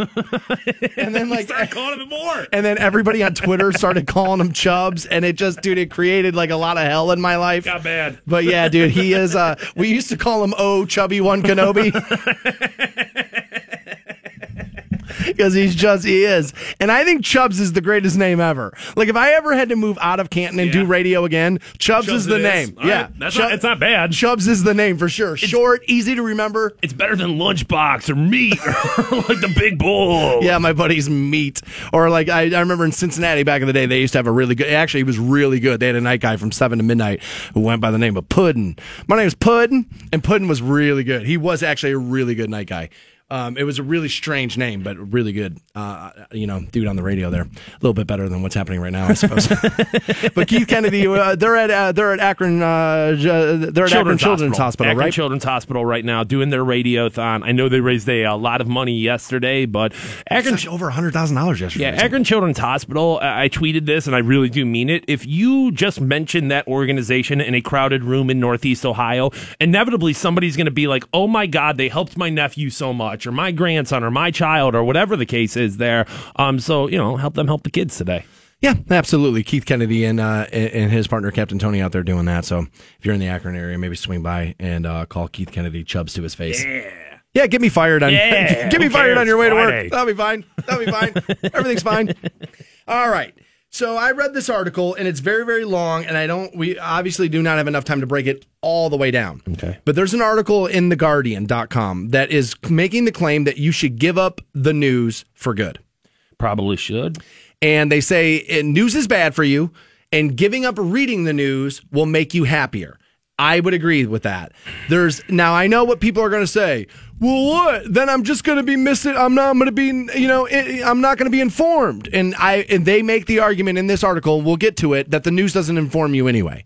So making that argument makes no sense in the world. You're not being informed by the news anyway. Doesn't matter, right? And I would agree. I think I say this about technology. When dude, when I go on vacation, I really try to limit this. Now, I didn't so much at Christmas because it had been a while since I had seen my family. I wanted to be taking photos. I wanted to be doing that kind of stuff. Wanted to share with you guys and that kind of stuff because I don't get to see those people a lot. And I know a lot of people like some, you know, behind the scenes access to, to stuff. So I tried to do a little bit of that through the holiday break. Um, but outside of that, I really do try to like set my phone down and stay away from this stuff because it just makes me so negative. And I always tell people all the time, like, it's my job to read every horrible story there is. And so sometimes it's just like, oh my God, dude, enough is enough. But they're making this solely about the news. And they say here, here's a couple of reasons why you should be running away from the news. Okay. Again, I've been on this. Everybody laughs at the fake news moniker. Brian Williams back on TV today. The news misleads you. It takes, uh, it, they say you can take an event here and it would be about a car on a bridge that collapsed and the news would make it about the car not necessarily about the state of the bridge and the state of the other bridges you may use. And the, they say the car's flashy and it's got a cool color so they make the story about the car not the bridge which the news does do that okay? They also say the news is irrelevant. Out of the 10,000 news stories that you read in the last year. That's what they average. Like the average like news person will read 10,000 news stories. The, By news person, I mean people who are interested in the news. That you read about 10,000 news stories in the last year. They say, name one that because you consumed it allowed you to make a better, more serious decision about a about about a situation affecting your life. And they said, if you can't name that, then the news isn't doing what you need it to be doing for you. And I would have to agree with that. You think having perspective on a bigger picture outside of your day to day life is, a, is is like inherently bad? I don't know if people are getting that perspective. Is my thing. Without, I mean, by by by not by not engaging in anything, you're definitely not getting it, right? Yeah, but if you're if you're if, if you're taking all the information in and you're still not walking away from it, you're going to be a happy person than just staying all the way away from it. Because all you're doing then is making yourself angry on every, a little bit every single day. I, I, to me, like I, would rather be informed and angry than I- ignorant and, and blissful. Yeah, but I think you are exactly who they're talking about here, which is you definitely read ten thousand articles last mm-hmm. year for sure. But which one of those helped you make a better, more informed decision for your life? I think I think all of them. I mean, even the ones that I don't necessarily agree with, or that I didn't necessarily find to be relevant or even even accurate. I think all of them did, in the sense of like me having a, a lot of different perspectives on things, and me having a lot of different, uh, you know, reading and kind of like expanding things and how I view it. I, I think that makes me who who I am. So I, I think all of them. I read more, way more than ten thousand news articles last year. Not one of those things changed my life at all. Not one of those things helped me make a more informed decision on what I was doing. Not a single article I read during the election cycle changed my mind about who I was voting for. I knew I was who I was voting for from the beginning, voted for that person, and moved on. Nothing was going to sway me. Nothing was going to do that. They also say that news is toxic to your body. It will constantly trigger the limbic system. Panicky stories spur the release of cascades of cortisol in your brain, and it deregulates your immune system and inhibits the release of growth hormones. In other words, your body finds itself in a state of chronic, of chronic, sorry, chronic stress that all it does is stressing your body out. They also say here that news has no explanation power whatsoever. News items are bubbles popping up on the surface of a deeper world. They say it will help you pull in more facts, but you don't fully understand the world. So the relationship is inverted. The important stories are non stories, slow, powerful movements that develop below the journalist's radar but have a transforming effect. The more news factoids you digest, the less of the big picture you will understand. How do I see that big picture, though? I think they're making the claim here, Fantone, that no matter what, you can't that either you're the person who does it or you're the person who doesn't and that not, that that by consuming more news you aren't becoming the person who understands more things um, I, I, guess at that point, I mean, if if neither way is going to work, I'm gonna side. I'm gonna err on the side of like a bigger picture of. I mean, at, at least. But they're saying here, Fantone, that most people are not walking away with the bigger picture. So no matter what, you can't do it. So just they're saying most people don't have it in them to be able to grasp everything, to grab the bigger picture, which of course we all know is true. What does every single American say? Most Americans are dumb. So somebody somewhere saying that about you. That's what we all say about Americans, right? Well, I mean, most people are dumb. That's what we all say.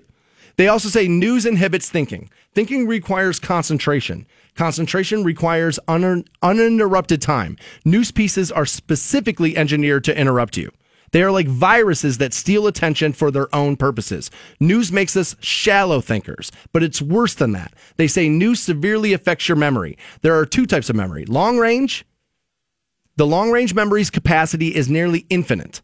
But working memory is limited to a certain amount of slippery data. The path from short term to long term memory is a choke point in the brain. But anything you want to understand must pass through it. If this passageway is then disrupted, nothing gets through. But because news disrupts your concentration, it weakens comprehension. Online news has an even worse impact. Of course it does. And a 2001 study by two scholars in Canada showed that comprehension declines as the number of hyperlinks in a document increases. Why? They say because whenever a link appears, your brain, your brain, sorry, has to at least make the choice to, to click or not click, which in itself is distracting you from what it is you were reading. And that makes all the sense in the world if if if if that link is sourcing the information and saying, "Hey, this is you know this is the original source material of it," isn't that a further uh, an opportunity for you to further understand? Again, you're making the claim, you're making the assumption that that people can grasp that and that they are that that they are comprehending that, and they're saying here that they aren't. That basically all you're doing is putting your brain on a side spin, and you don't even remember what you were reading in the first place. Now you're on this hyperlink, and now you got this narrative versus fact and that most of the stuff, and they're making this claim in here too, which is again, this is the Guardian's the case, same kind of place that will tell you Trump's hysterical for saying fake news, but everything in here is all them telling me about how the news isn't all the ultimately not all that real. And they says news will ultimately kill your creativity. They says things we already know limit our creativity. This is one reason that mathematicians, novelists, composers, and entrepreneurs offer, often produce their most creative works at a young age.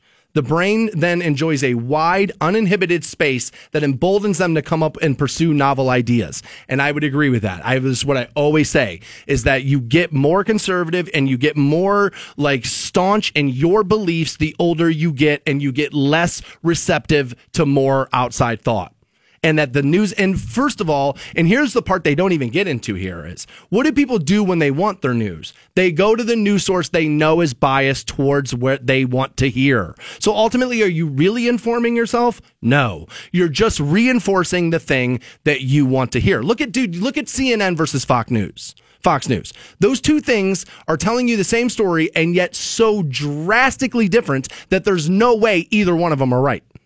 They're so drastically on their side and not showing you even a little bit of what's in the middle of that. There's no possible way that that's accurate.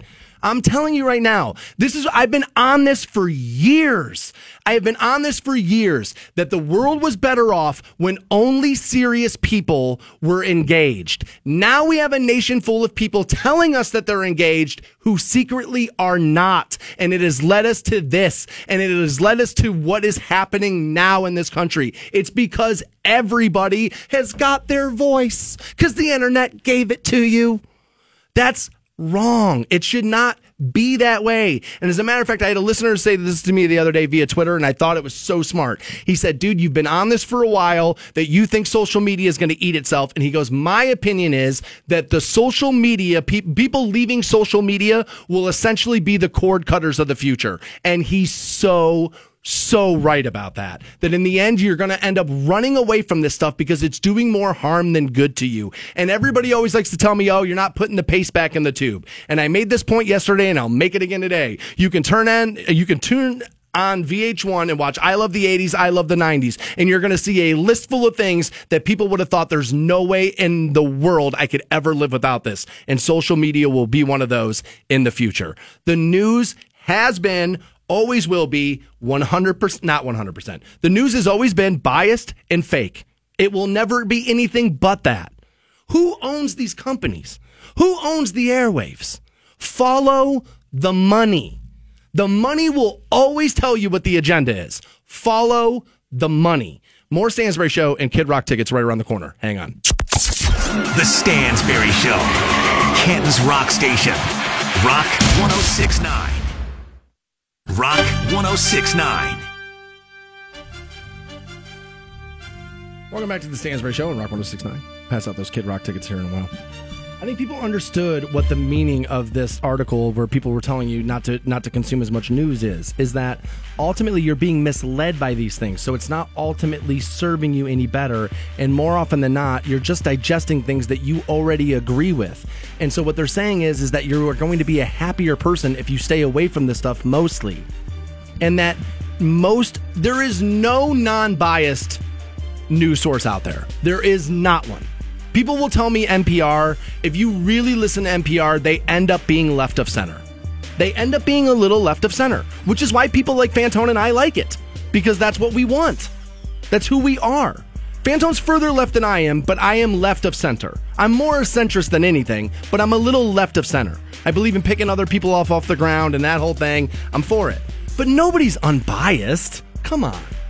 Like you can't be that naive. So doesn't that mean that instead of just ignoring everything, that you should consume more and and, tr- and get out of what your lane of comfort is?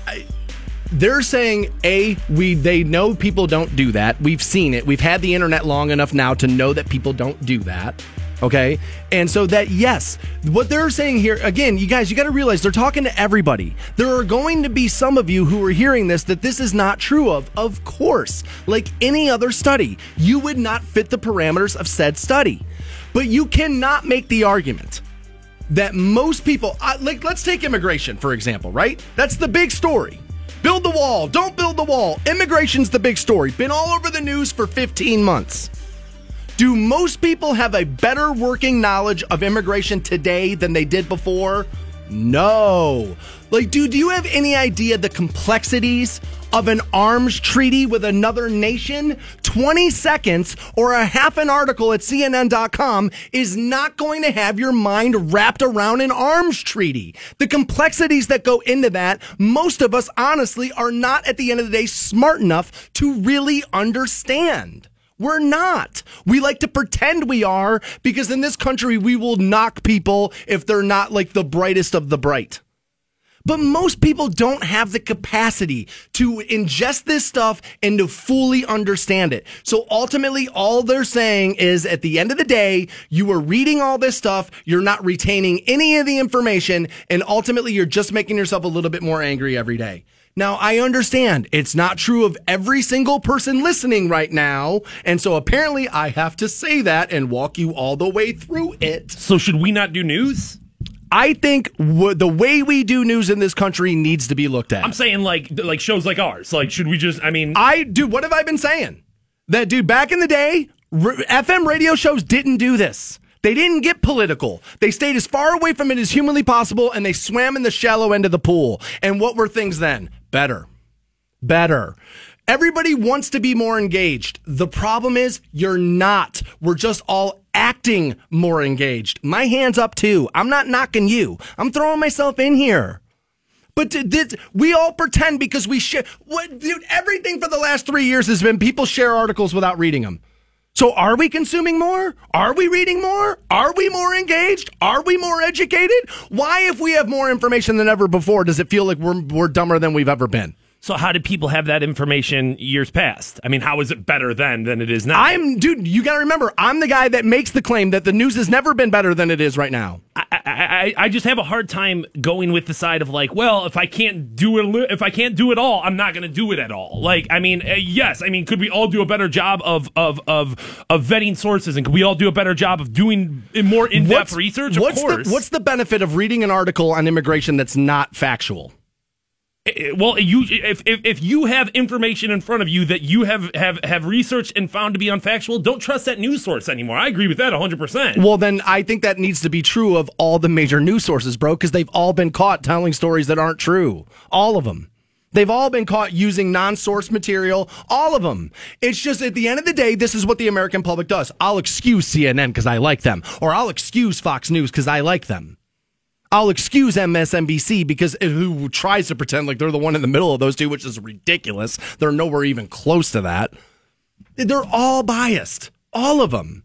And so it's just confirmation bias. It's all it is. And all they're saying is, is that should you be interested in stuff that's going on around you? Yes. But ultimately you're reading 10,000 articles on average and you have retained zero of that information. So what they're saying, again, slowly for the people who aren't getting it, is that you are making yourself angry day by day. And then at the end of the year, you have no more collection of knowledge than you had prior to this year. That's all it said. But see, what's happening now is people feel attacked. And that's why I'm getting pushback. Is people feel attacked by this information of, well, that's not true of me. And automatically your defense is up. And I would say to you, if you really are getting defensive over what you are hearing right now and what I read from The Guardian word from word to you, this is not me. I'm reading this to you. If you are getting defensive about that, it's because you maybe feel inside that they're just this amount of right about it, right? And maybe that's why you feel attacked. And maybe that's why you feel like you got to lash out. And maybe that's why you have to feel like you got to tell me you're the person that this isn't true of. Maybe because you feel attacked, and maybe you know it's warranted a little. And that's all they're saying. That is all they're saying. You don't understand immigration any more today than you did a year and a half ago. You know that's true. You know it. Kid Rock tickets up for grabs. He's playing 24th at the Q. Let's take caller 17 right now 1 800 243 7625 on those. And we'll talk to Eric Bischoff next on Rock 1069. Rock 1069. Welcome to the Stansbury Show on Rock 1069 online at WRQK.com. Can be found everywhere on iHeartRadio. As a matter of fact, we'll send you out to Los Angeles here momentarily for the 2018 iHeartRadio Awards. However, before we get to that, we've been promoting it all morning, and it's because Fantone's the most excited I've ever seen him in my life. In town for the Cleveland Knights Championship Wrestling pay per view event tonight in Parma is legendary professional wrestling executive Eric Bischoff, and he's joining the Stansbury Show right now. Eric, I know you had a late flight last night. I know you got in early. I appreciate you taking the time to spend with us this morning, man. I really do. Oh no, I'm glad to be here. I'm, I'm what I'm really glad about is being in my hotel room and not outside. I mean, it looks like it's cold and nasty out there. It is cold and nasty out there. I uh, I, I, do want to talk to you. I, I got plenty of wrestling questions for you. And dude, I, the guy I do the show with, my co-host here, Fantone, biggest wrestling fan you'll ever meet in your life. However, I saw you on Twitter last night mixing it up with the Canadians, dude, talking about how all they have is lumber and whiskey. It's all they brought to the party. No, that's true though. I mean, if you think about, I mean, they have they have great walleye fishing in Canada as well. So I got to be careful about not Canada too much because I don't mind going up there to fish every once in a while. But you know, when you think about Canada, it's it's a, it's a country with a population that's you know less than the state of California. Probably 80% of the people from Canada live within 20 miles of the United States border, and the entire country is dependent upon the United States for its economy. Jeez. Other than that, you know, other than that, it's it's it's a it's a great little country. I like I like it. I uh, I like the whiskey. I'll give you that. The lumber's not. The lumber also is good. But Eric Bischoff, you cannot discount Canada's contributions to your very own your very own business. Bret the Hitman Hart, baby, came out of Canada, did he not? There you go. Here, here's the guy who, as as the champion of the WWE, WWF at the time when he was there, um, was it, it, it, while Bret was champion, it was the least successful period of time in WWF Wow. history. I did not know that. Wow. Yeah, I mean, if you go back and look at at you know WWF's you know ratings and revenue and you know uh, pay per view buy rates, you know merchandise sales, all of those things. That period of time where you know Bret was the lead dog was the least successful time in WWF's history. So I guess that kind of speaks for itself. the mid '90s, the mid '90s were a tough time for WWF at the time. I don't think there's any. That's because of Bret Hart. I, you know, because I- of Bret Hart. I- it was it was an awkward transition there, and and I think you know Vince found himself in a funny situation, and I'm glad we have this as a transition point because I think the reason that all changed is Eric Bischoff, and you can give a lot of credit of the Attitude Era, the golden era of wrestling, in my opinion, to Stone Cold Steve Austin. You can give a lot of it to Vince McMahon, but really at the end of the day, I think Eric Bischoff deserves a lot of the credit for the greatest moments in pro wrestling history, just because you were the one who challenged Vince, you were the one who made him do better, you were the one who was in direct competition with him, and actually defeated Vince McMahon uh, in professional wrestling at his own game right there. What was that like for you when you finally got one up on him? Well, I mean, the entire, in all seriousness, uh, it's fun to bash Canada because it's so easy, and Bret Hart is, you know, it's like, you know, kicking a crippled puppy. But, um, you know, it, it, it was, it was a fun time, and it was great to be a part of that because the energy was so high. You know, watching professional wrestling, you know, professional wrestling's been around since the mid 50s on, on television. You know, but going back to the Dumont Network in Chicago, you know, professional wrestling's always been on the, the television landscape and it's always been, you know, one of the leading genres, if you will, in, in televised entertainment. But that period of time in the late 90s when both companies were going head to head, you know, it was it was such a big part of mainstream entertainment. Everybody was talking about professional wrestling. And to be a part of that, you know, the energy was so high, the awareness was so high. You know, the audiences for both shows were, you know, invested in the product. You know, watching talent going back and forth between the two companies. There were, you know, people were more interested in what was going on behind the scenes in professional wrestling than sometimes they were what was going on, you know, on on television. It was great.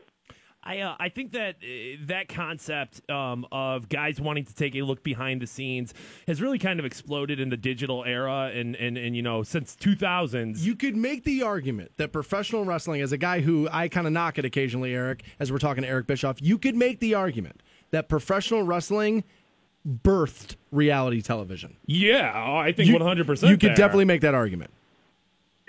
Yeah, you know, in in the world of television, you know, they refer to reality television as different things. You know, it first when it when it first made the scene in the in the late '90s, I believe, you know, it was called you know reality television, but they wanted to kind of change the perception of it, so it's now referred to as unscripted. And professional wrestling really was one of the first unscripted, or here's another term that they like to use, alternative television. You know, professional wrestling was the very first, you know, alternative television product out there. It's not really drama. It's not really comedy.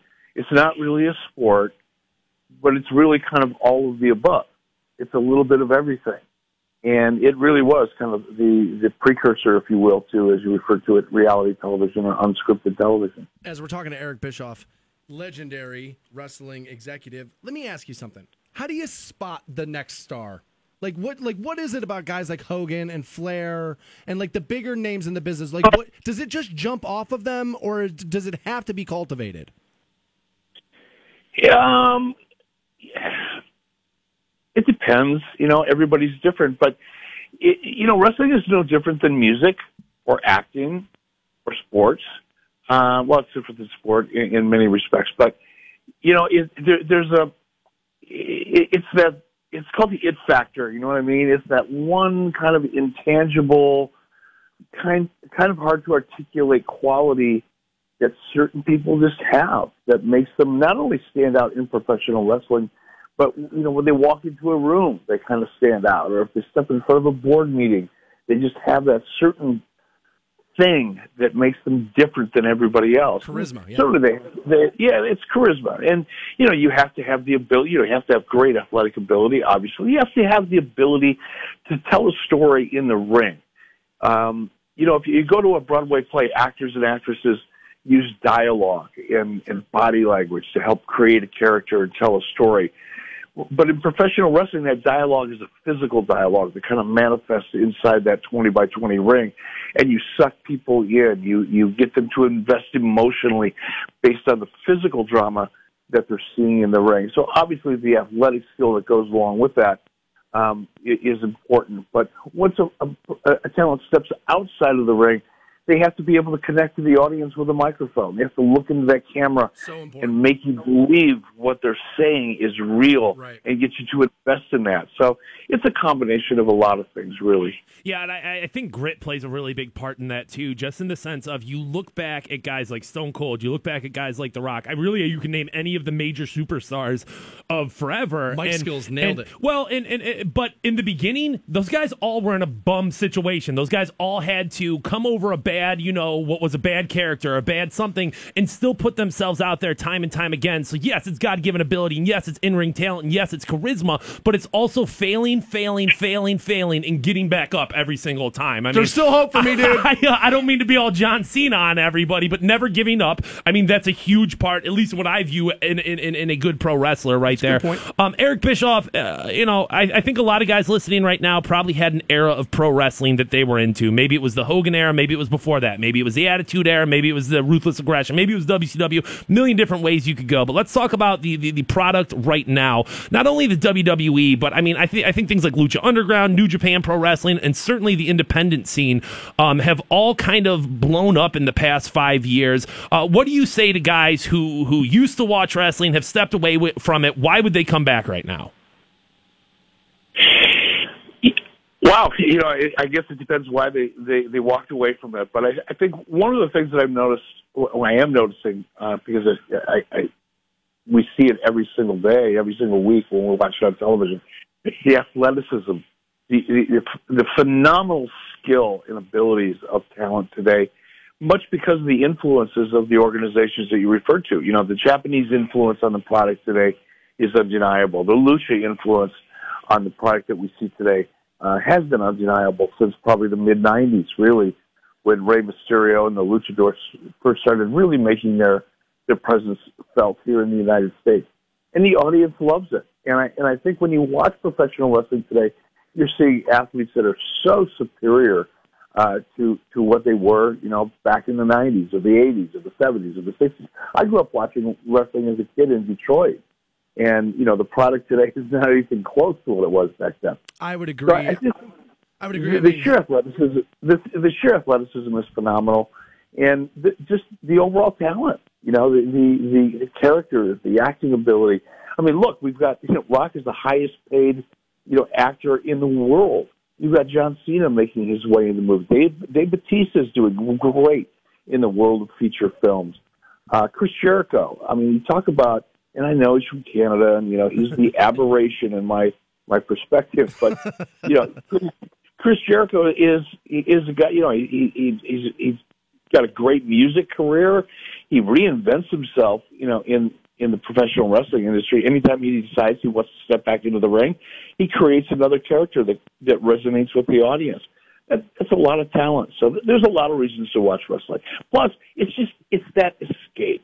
You know, when you sit down and you watch wrestling, you're not thinking about politics. You're not thinking about you know your your job and all the pressures of life. You just get to escape and kind of live vicariously through these larger than life characters that we see each and every week on on Monday Night Raw or SmackDown. We're talking to Eric Bischoff, legendary uh, professional wrestling executive, and he's in town for the Cleveland Knights Championship Wrestling pay per view event. That's tonight in Parma. We'll have a family four pack of tickets here for you uh, momentarily. You bring up the politics thing, and uh, and you bring up escape, and a lot of people have been talking about that with sports recently. Like, I just watch sports to escape. I don't care about this kneeling stuff. I just want to watch football games, and yet. When I think about wrestling as a guy who no longer really consumes it a lot, is that when I was growing up, the politics were a big part of it, right? Because it was the American versus who was the big Russian guy back in the day? Nikolai I- Volkov. Nikolai Volkov. Yeah. That that politics actually played a very big role in in at least that storyline there. That and again, I don't know. Maybe I'm speaking out of turn here because I don't really, I I haven't really consumed it as much lately. But you would think with as polarizing as that stuff has been recently, that more of that would be making its way in there. I'm surprised that hasn't done that. Yeah, I mean that's a that's a really good point. But I mean, look, I, I've I've been joking around with Canada, you know, and largely because some of the guys that I'm going to be working with tonight here in Cleveland Night Championship Wrestling, they call themselves, you know, it's Team Storm, and they they use the Canadian flag as kind of their brand statement. So that I'm just having fun with, with Canadian, except for Bret Hart. I I, I truly am. I, I really am picking up Bret Hart. but, Team Storm, Team Storm, certainly a uh, young up and comers, Jack Pollock and Jackson Argos and RC Dupree. I mean, all three of those guys trained by Lance Storm and proudly represent the Canada. So no, uh, Eric, we're glad to have you. You know, getting the USA on your back right there. Um, one of the things, one of the stories that has been big in politics recently, and it leads me into a good question here: the Me Too movement, which is essentially women coming out against sexual harassment. Um, is there concern in the wrestling community of years past or currently? I mean, I know they're focused very much on this women's revolution. But do you think that like, hey, behavior in the '80s, this is inevitably coming for our business? Yikes. Could be. Oh, I'm not. You know, I mean, obviously, I'm not in the business anymore, so I'm not too worried about it. But um, yeah, look, there's. I, I think in every aspect of our life, this Me Too movement and, and, and society in general, not just the Me Too movement, but everybody's kind of reevaluating, you know, the, the way they handle themselves or the way they conduct themselves, not only in business, but in, in society. And I think there's probably a little bit of an overcorrection, if I may be so bold, in terms of kind of going back and like judging people today by standards that existed, you know, 10, 15, 20, 30, 40, 50, 100 years ago. I think it's a little ridiculous to a certain degree. Obviously, we have to respect each other. We have to, you know, be be aware that we we we can't take advantage of each other or discriminate against each other for different reasons. But I, I think to a certain degree, there's a lot of you know people that are using the Me Too movement and what was really born out of the Harvey Weinstein situation, they're using it to get attention for themselves. And I think there's a little bit of a backlash that's going to take place. And it's a little, it's it's scary. I'm just glad I'm not running a company right now and don't have to worry about it too much. I, uh, I I would agree that there there that, that there are people running companies right now that are going to be put in the crosshairs for sure. Another big thing happening with uh with your old rival Vince McMahon, and then I know you ended up you know working with him. Is Vince is moving into the football thing again? He's going to go XFL again. And we saw this happen last time. Really kind of fizzled out. I thought I thought he pretty much got into it a little too fast. Didn't take his time. He's going to take two years. Do you see this thing being viable? You know, I don't know. I'm not a I'm not a sports executive, and I and I don't live in in, in die by you know professional sports. But here's what I here's what I do know. As a fan, and I'm I now consider myself a kind of a peripheral fan. Okay. I you know I'll watch I'll watch NFL if I've got nothing better to do, but I'm certainly not as passionate about it as I was 10, 15, 20 years ago. And I think there's a lot of reasons for that. One is I've just gotten a little bit older. My interests are different. I live out in Wyoming. I moved out there Oh, because I like to ride there. horse. I like to ride my Harley. I like to spend as much time in the mountains as I can. The last thing I'm going to do is plant my, you know, rear end in front of a television on a nice, you know, September, October, you know, Sunday afternoon and watch television. But that, but but aside from my personal, you know, lifestyle choices, you know, I think there's so much there's so much football. You've got football all day Sunday. You've got football Monday night. You've got football Thursday night. And when we're not watching football on television, you've got people talking about football. you know, 24 hours a day. And I think, you know, even if you're a hardcore football fan, you kind of get oversaturated to a point. That's one issue. I think free agency is another one. You know, when I grew up, you know, I grew up in Detroit, you know, Pittsburgh, you know, teams would stay together, you know, players would stay on the teams that they were, they were on, they got drafted by for a long period of time. Right. They become a part of the community and a part of the brand. Now with free agency, you got, you know, players moving around so fast you can't keep track of them. And I think on top of that, to exacerbate that, you've got the NFL now moving teams around, you know, the chessboard. I'll, for the life of me, I'm going to have to tattoo it on the inside of my hand, you know, to get myself to say Las Vegas Raiders. I mean, it, it just it doesn't just doesn't roll off the tongue. So I think when you got players that are moving all over the league, you know, so regularly, you got teams that are moving around all over the place, and and as a result of that, the teams kind of lose their legacy in a way A little bit, yeah. to the, to the community that that people associate them with. I think all of that is is a reason why the NFL is vulnerable. And if Vince McMahon, who's a brilliant guy, if, he can figure out a way to take advantage of that and exploit that vulnerability and the weakness in the NFL brand, then you know he'll be successful. If not, he won't. The one thing that I I concern myself with, and a, a lot of this has to do with again overexposure and just dilution, is you know our culture. We we we we grow up knowing that in the springtime, you know, you you, you get into the NBA playoff, and but you're really looking forward to, to Major League Baseball. It's a summertime sport, and then when that's over with, you get you get excited about you know football, and you know. For those of you in- listening in Canada, you get excited about hockey or whatever. I love it. I love it. and then, of course, in the wintertime, you've got the NBA. But it, it's a seasonal sport, and for you know Vince McMahon to kind of launch the NFL on the heels of the NFL, the regular NFL season, and all of the interest in the Super Bowl and all that, that's that I think is going to be the biggest challenge. How do you get people to get excited about football after the football season? I would agree. We're talking to Eric Bischoff, who is in town for the Cleveland Knights Championship Wrestling pay per view event tonight. That's in Parma. You can also, again, pay per view it. If I have the website right, it is fite dot tv, and you can buy that event for fourteen ninety nine, or you can go as we have a four pack of tickets. We'll pass those out here momentarily. Eric, I'm going to let you go. Thank you so much for taking some time with us this morning. We really do appreciate it. All right, great to be with you guys. Go Canada! we'll talk to you next time. Uh, that's Eric Bischoff there. We will send caller number 20 right now at 1 800 243 7625 to the Cleveland Knights Championship Wrestling event tonight in Parma. More Stansbury Show next. Hang on. Your shot at a trip to our iHeartRadio Music Awards now.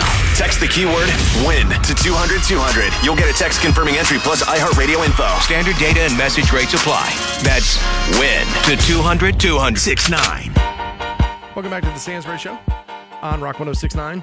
Online for you, WRQK.com. If you mixed. I'm sorry. If you, if, if, if you missed the Eric Bischoff interview, you'll be able to podcast that shortly after 10 a.m. at WRQK.com. He was good, dude. He was. He was good. Um, there, there was a little bit of me that it's not going to lie right now that when when he started to say that some of the people coming forward in these Me Too allegations are doing it to get exposure for themselves, I was like, oh, dude, we struck gold. Like, dude, like when some when somebody when somebody steps in it like that a little bit on your air, it's like, oh, oh, this may be a moment. Oh yeah, one hundred percent. I mean, this may be a moment. you know, not to not to say I was kind of trying to get that that that reaction from him, but like, I am surprised with the culture that we live in right now. Like, how has Hulk Hogan not been brought down? How has Randy Savage? You know what I'm saying? Like, dudes from back then. I mean, I don't think it's necessarily as it was, but like, you can't tell me if, if this is happening to actors and act, you know, to actors and Hollywood types. You're not. You can't tell me that pro wrestlers back in the day weren't doing that. What did Miss Elizabeth deal with? You know what I mean? Yeah, you got to wonder that. Yeah, you do got to wonder that. Strange. I uh, I didn't come off too fanboyish, did I? I don't. I was barely listening. I, I got no idea. For all I know, yes. For all I know, I have no idea. I just was pretending this wasn't happening. Again, I did this for you people. I don't. I don't. I don't know. I was just happy I knew Bret Hart was from Canada. I was like, watch me screw this up, and I find out Bret Hart's from Arkansas or something. But he was, man. He was going hard against the anti-Canada thing Yeah. last night. Yeah. Like he was like that he was like, you know, all you guys have is lumber and whiskey. And this guy like responds back to him like because he doesn't understand he's being like, you know, sarcastic. The guy goes, "Have you never heard of hockey?" And Eric just goes, "Barely." I thought it was like one of the best things I've ever seen. I don't care about wrestling at all, but that guy, he is. He's funny. It was good stuff, man. That He's, really uh, was. he Take was- him back anytime. He was a good, uh, yeah, he was a good interview. My uh, a listener of ours, Jerry, reached out and was like, "Hey, man, I can, si- I, you know, I can, I can link this for you. I can set this up for you guys." Uh, as he's, uh, you know, one of the orchestrators of the Cleveland Knights Championship Wrestling, There event it is. tonight. in There's Parma. always championship wrestling at the end. You got Always. You got. There's got to be a champion. You know what I mean? no matter the league, right? No matter. there's there's got to be something. They're all there. champions. Yeah, Ohio Championship Wrestling. None of them get are all wrestlers. out there. They're all entertainers. Superstars. They're superstars, Superstars, buddy. Get it right or pay the God price. damn it! Get it right or pay the price. Oh my god.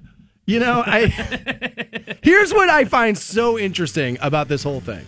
Is that well, A, nothing. But like but but more than that is like essentially what the WWE is is theater.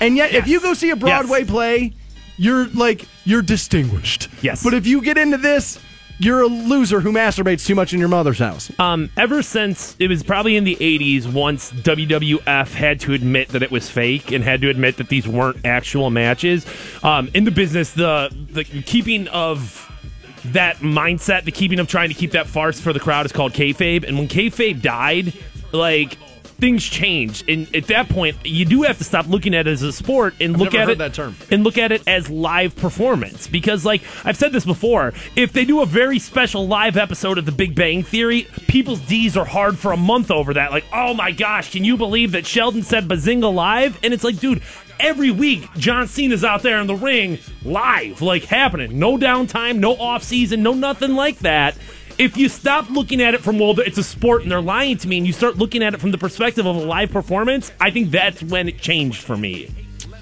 Okay. Um, what is the amount of time spent rehearsing on this stuff? Because you're bringing up an interesting point. I'll tell you what's making me go there. Is that you spend a week of 15 hour days to get SNL ready on Saturday night. Yep. You spend a week of 15 hour days just doing every skit over and over and over again. Practice it to you where you can't get it wrong. The old Michael Jordan theory, right?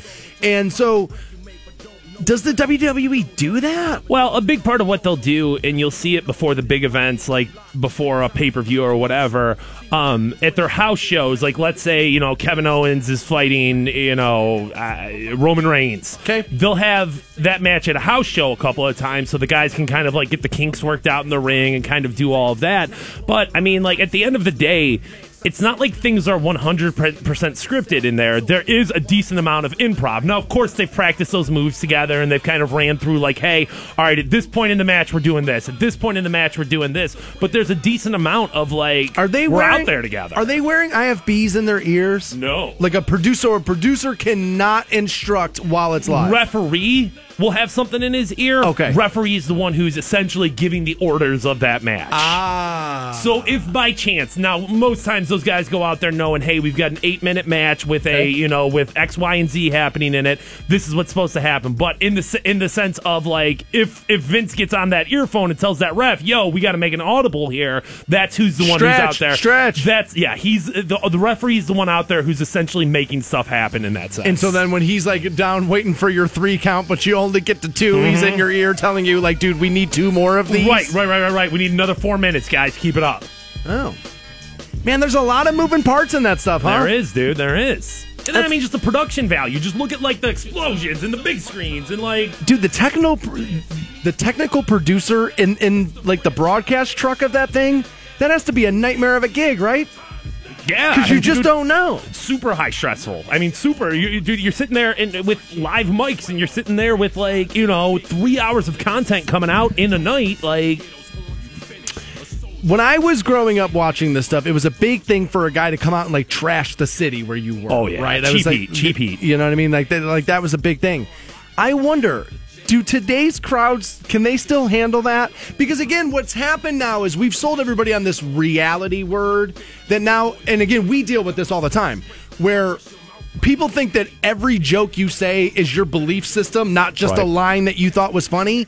Like, so are they dealing with some of that? well, you got to remember they want to be bad guys. I mean, the bad guys essentially exist to get the baby faces over. Heels exist to to promote baby faces. Heels and faces. That's what they are right there. Um, Oh my God. yes, I mean like dudes like dudes like this. There's this one guy Elias. Like he comes out and he plays Dude, his if guitar. I wasn't getting laid tonight, I would be so worried about where my life is right now, dude. But like, if like, let's say they have a, let's say they have something in Boston, I can guarantee you that guy will go out and start trash t- trash talking Tom Brady. He'll start trash talking Oh, like yeah? the area, and yeah, I mean, Because the Miz is kind of one of those, right? Yep, yep, cheap heat right there. He'll come into Cleveland and talk about how he's the best thing to ever come out of Cleveland, and everything else sucks. Like he's not above saying like, "Yo, f LeBron, I'm the dude." Like that's that's kind of you know, it's kind of how it goes right there. Wow. God, even I don't trash LeBron. Oh, come on, Stansbury, come on. Trash everything else going around with him, but never the man himself. We have charge tickets. We'll pass those out as we close out the program. That will be next on Rock 1069. The Stansbury Show. That guy knows how to party. Rock 1069. Rock 1069. And all I gotta say is it's Friday. And everybody help me say the sinner's prayer. Say, Oh God. I, I don't. I I don't have words at all. I, I, I, oh, my God! Clint Parker. Melinda Brown Duckett, baby. I'll be there and I will mow you down under my tires. I promise that. A friend of mine said to me the other day, uh, "Why don't you write a song about all this NFL stuff?" So here goes. It's called Kick the dust up. If, if he were habitual homosexuals, then by all means, take a hike. I said I like women. Women, women, women, women. And here he is having the time of his life. There's those big brains floating. It is, other than jazz, it's the only other real American art form there is.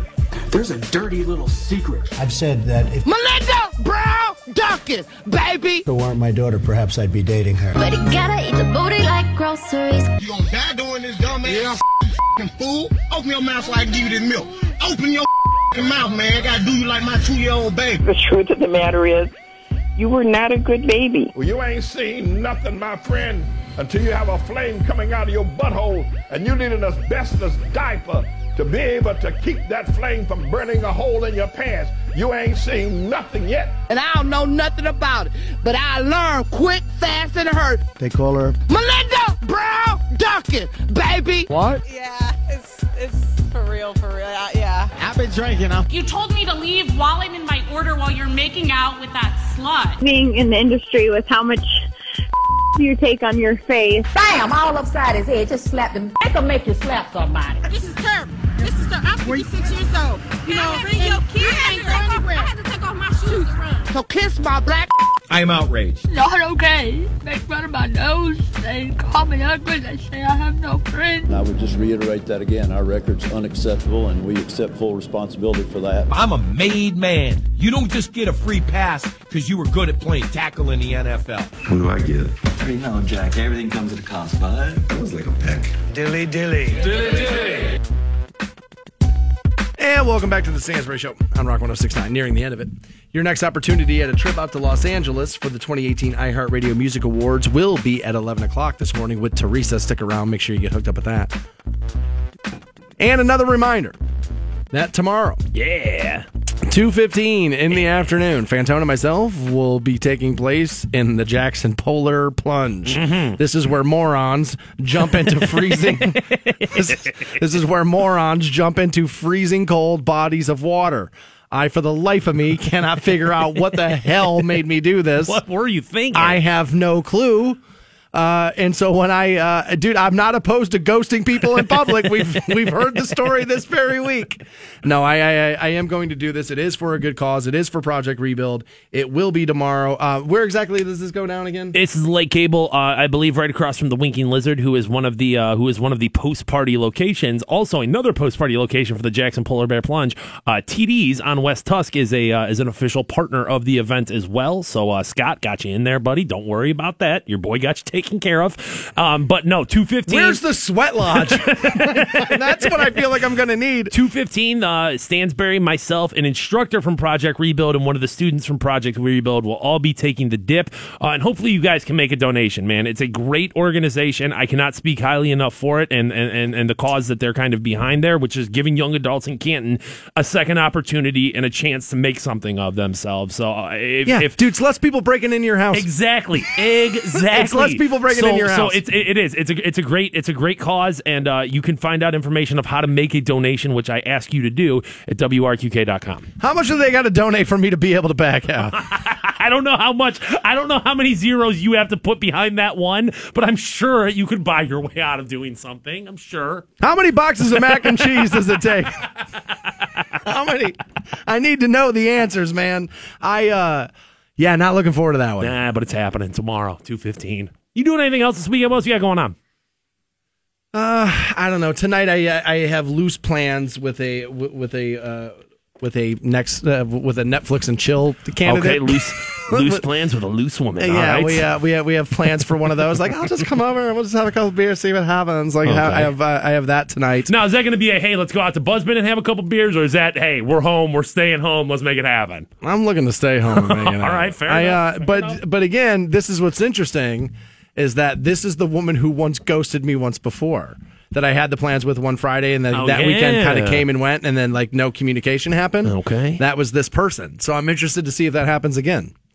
There's a little bit of me. It's like, dude, I'm kind of tired.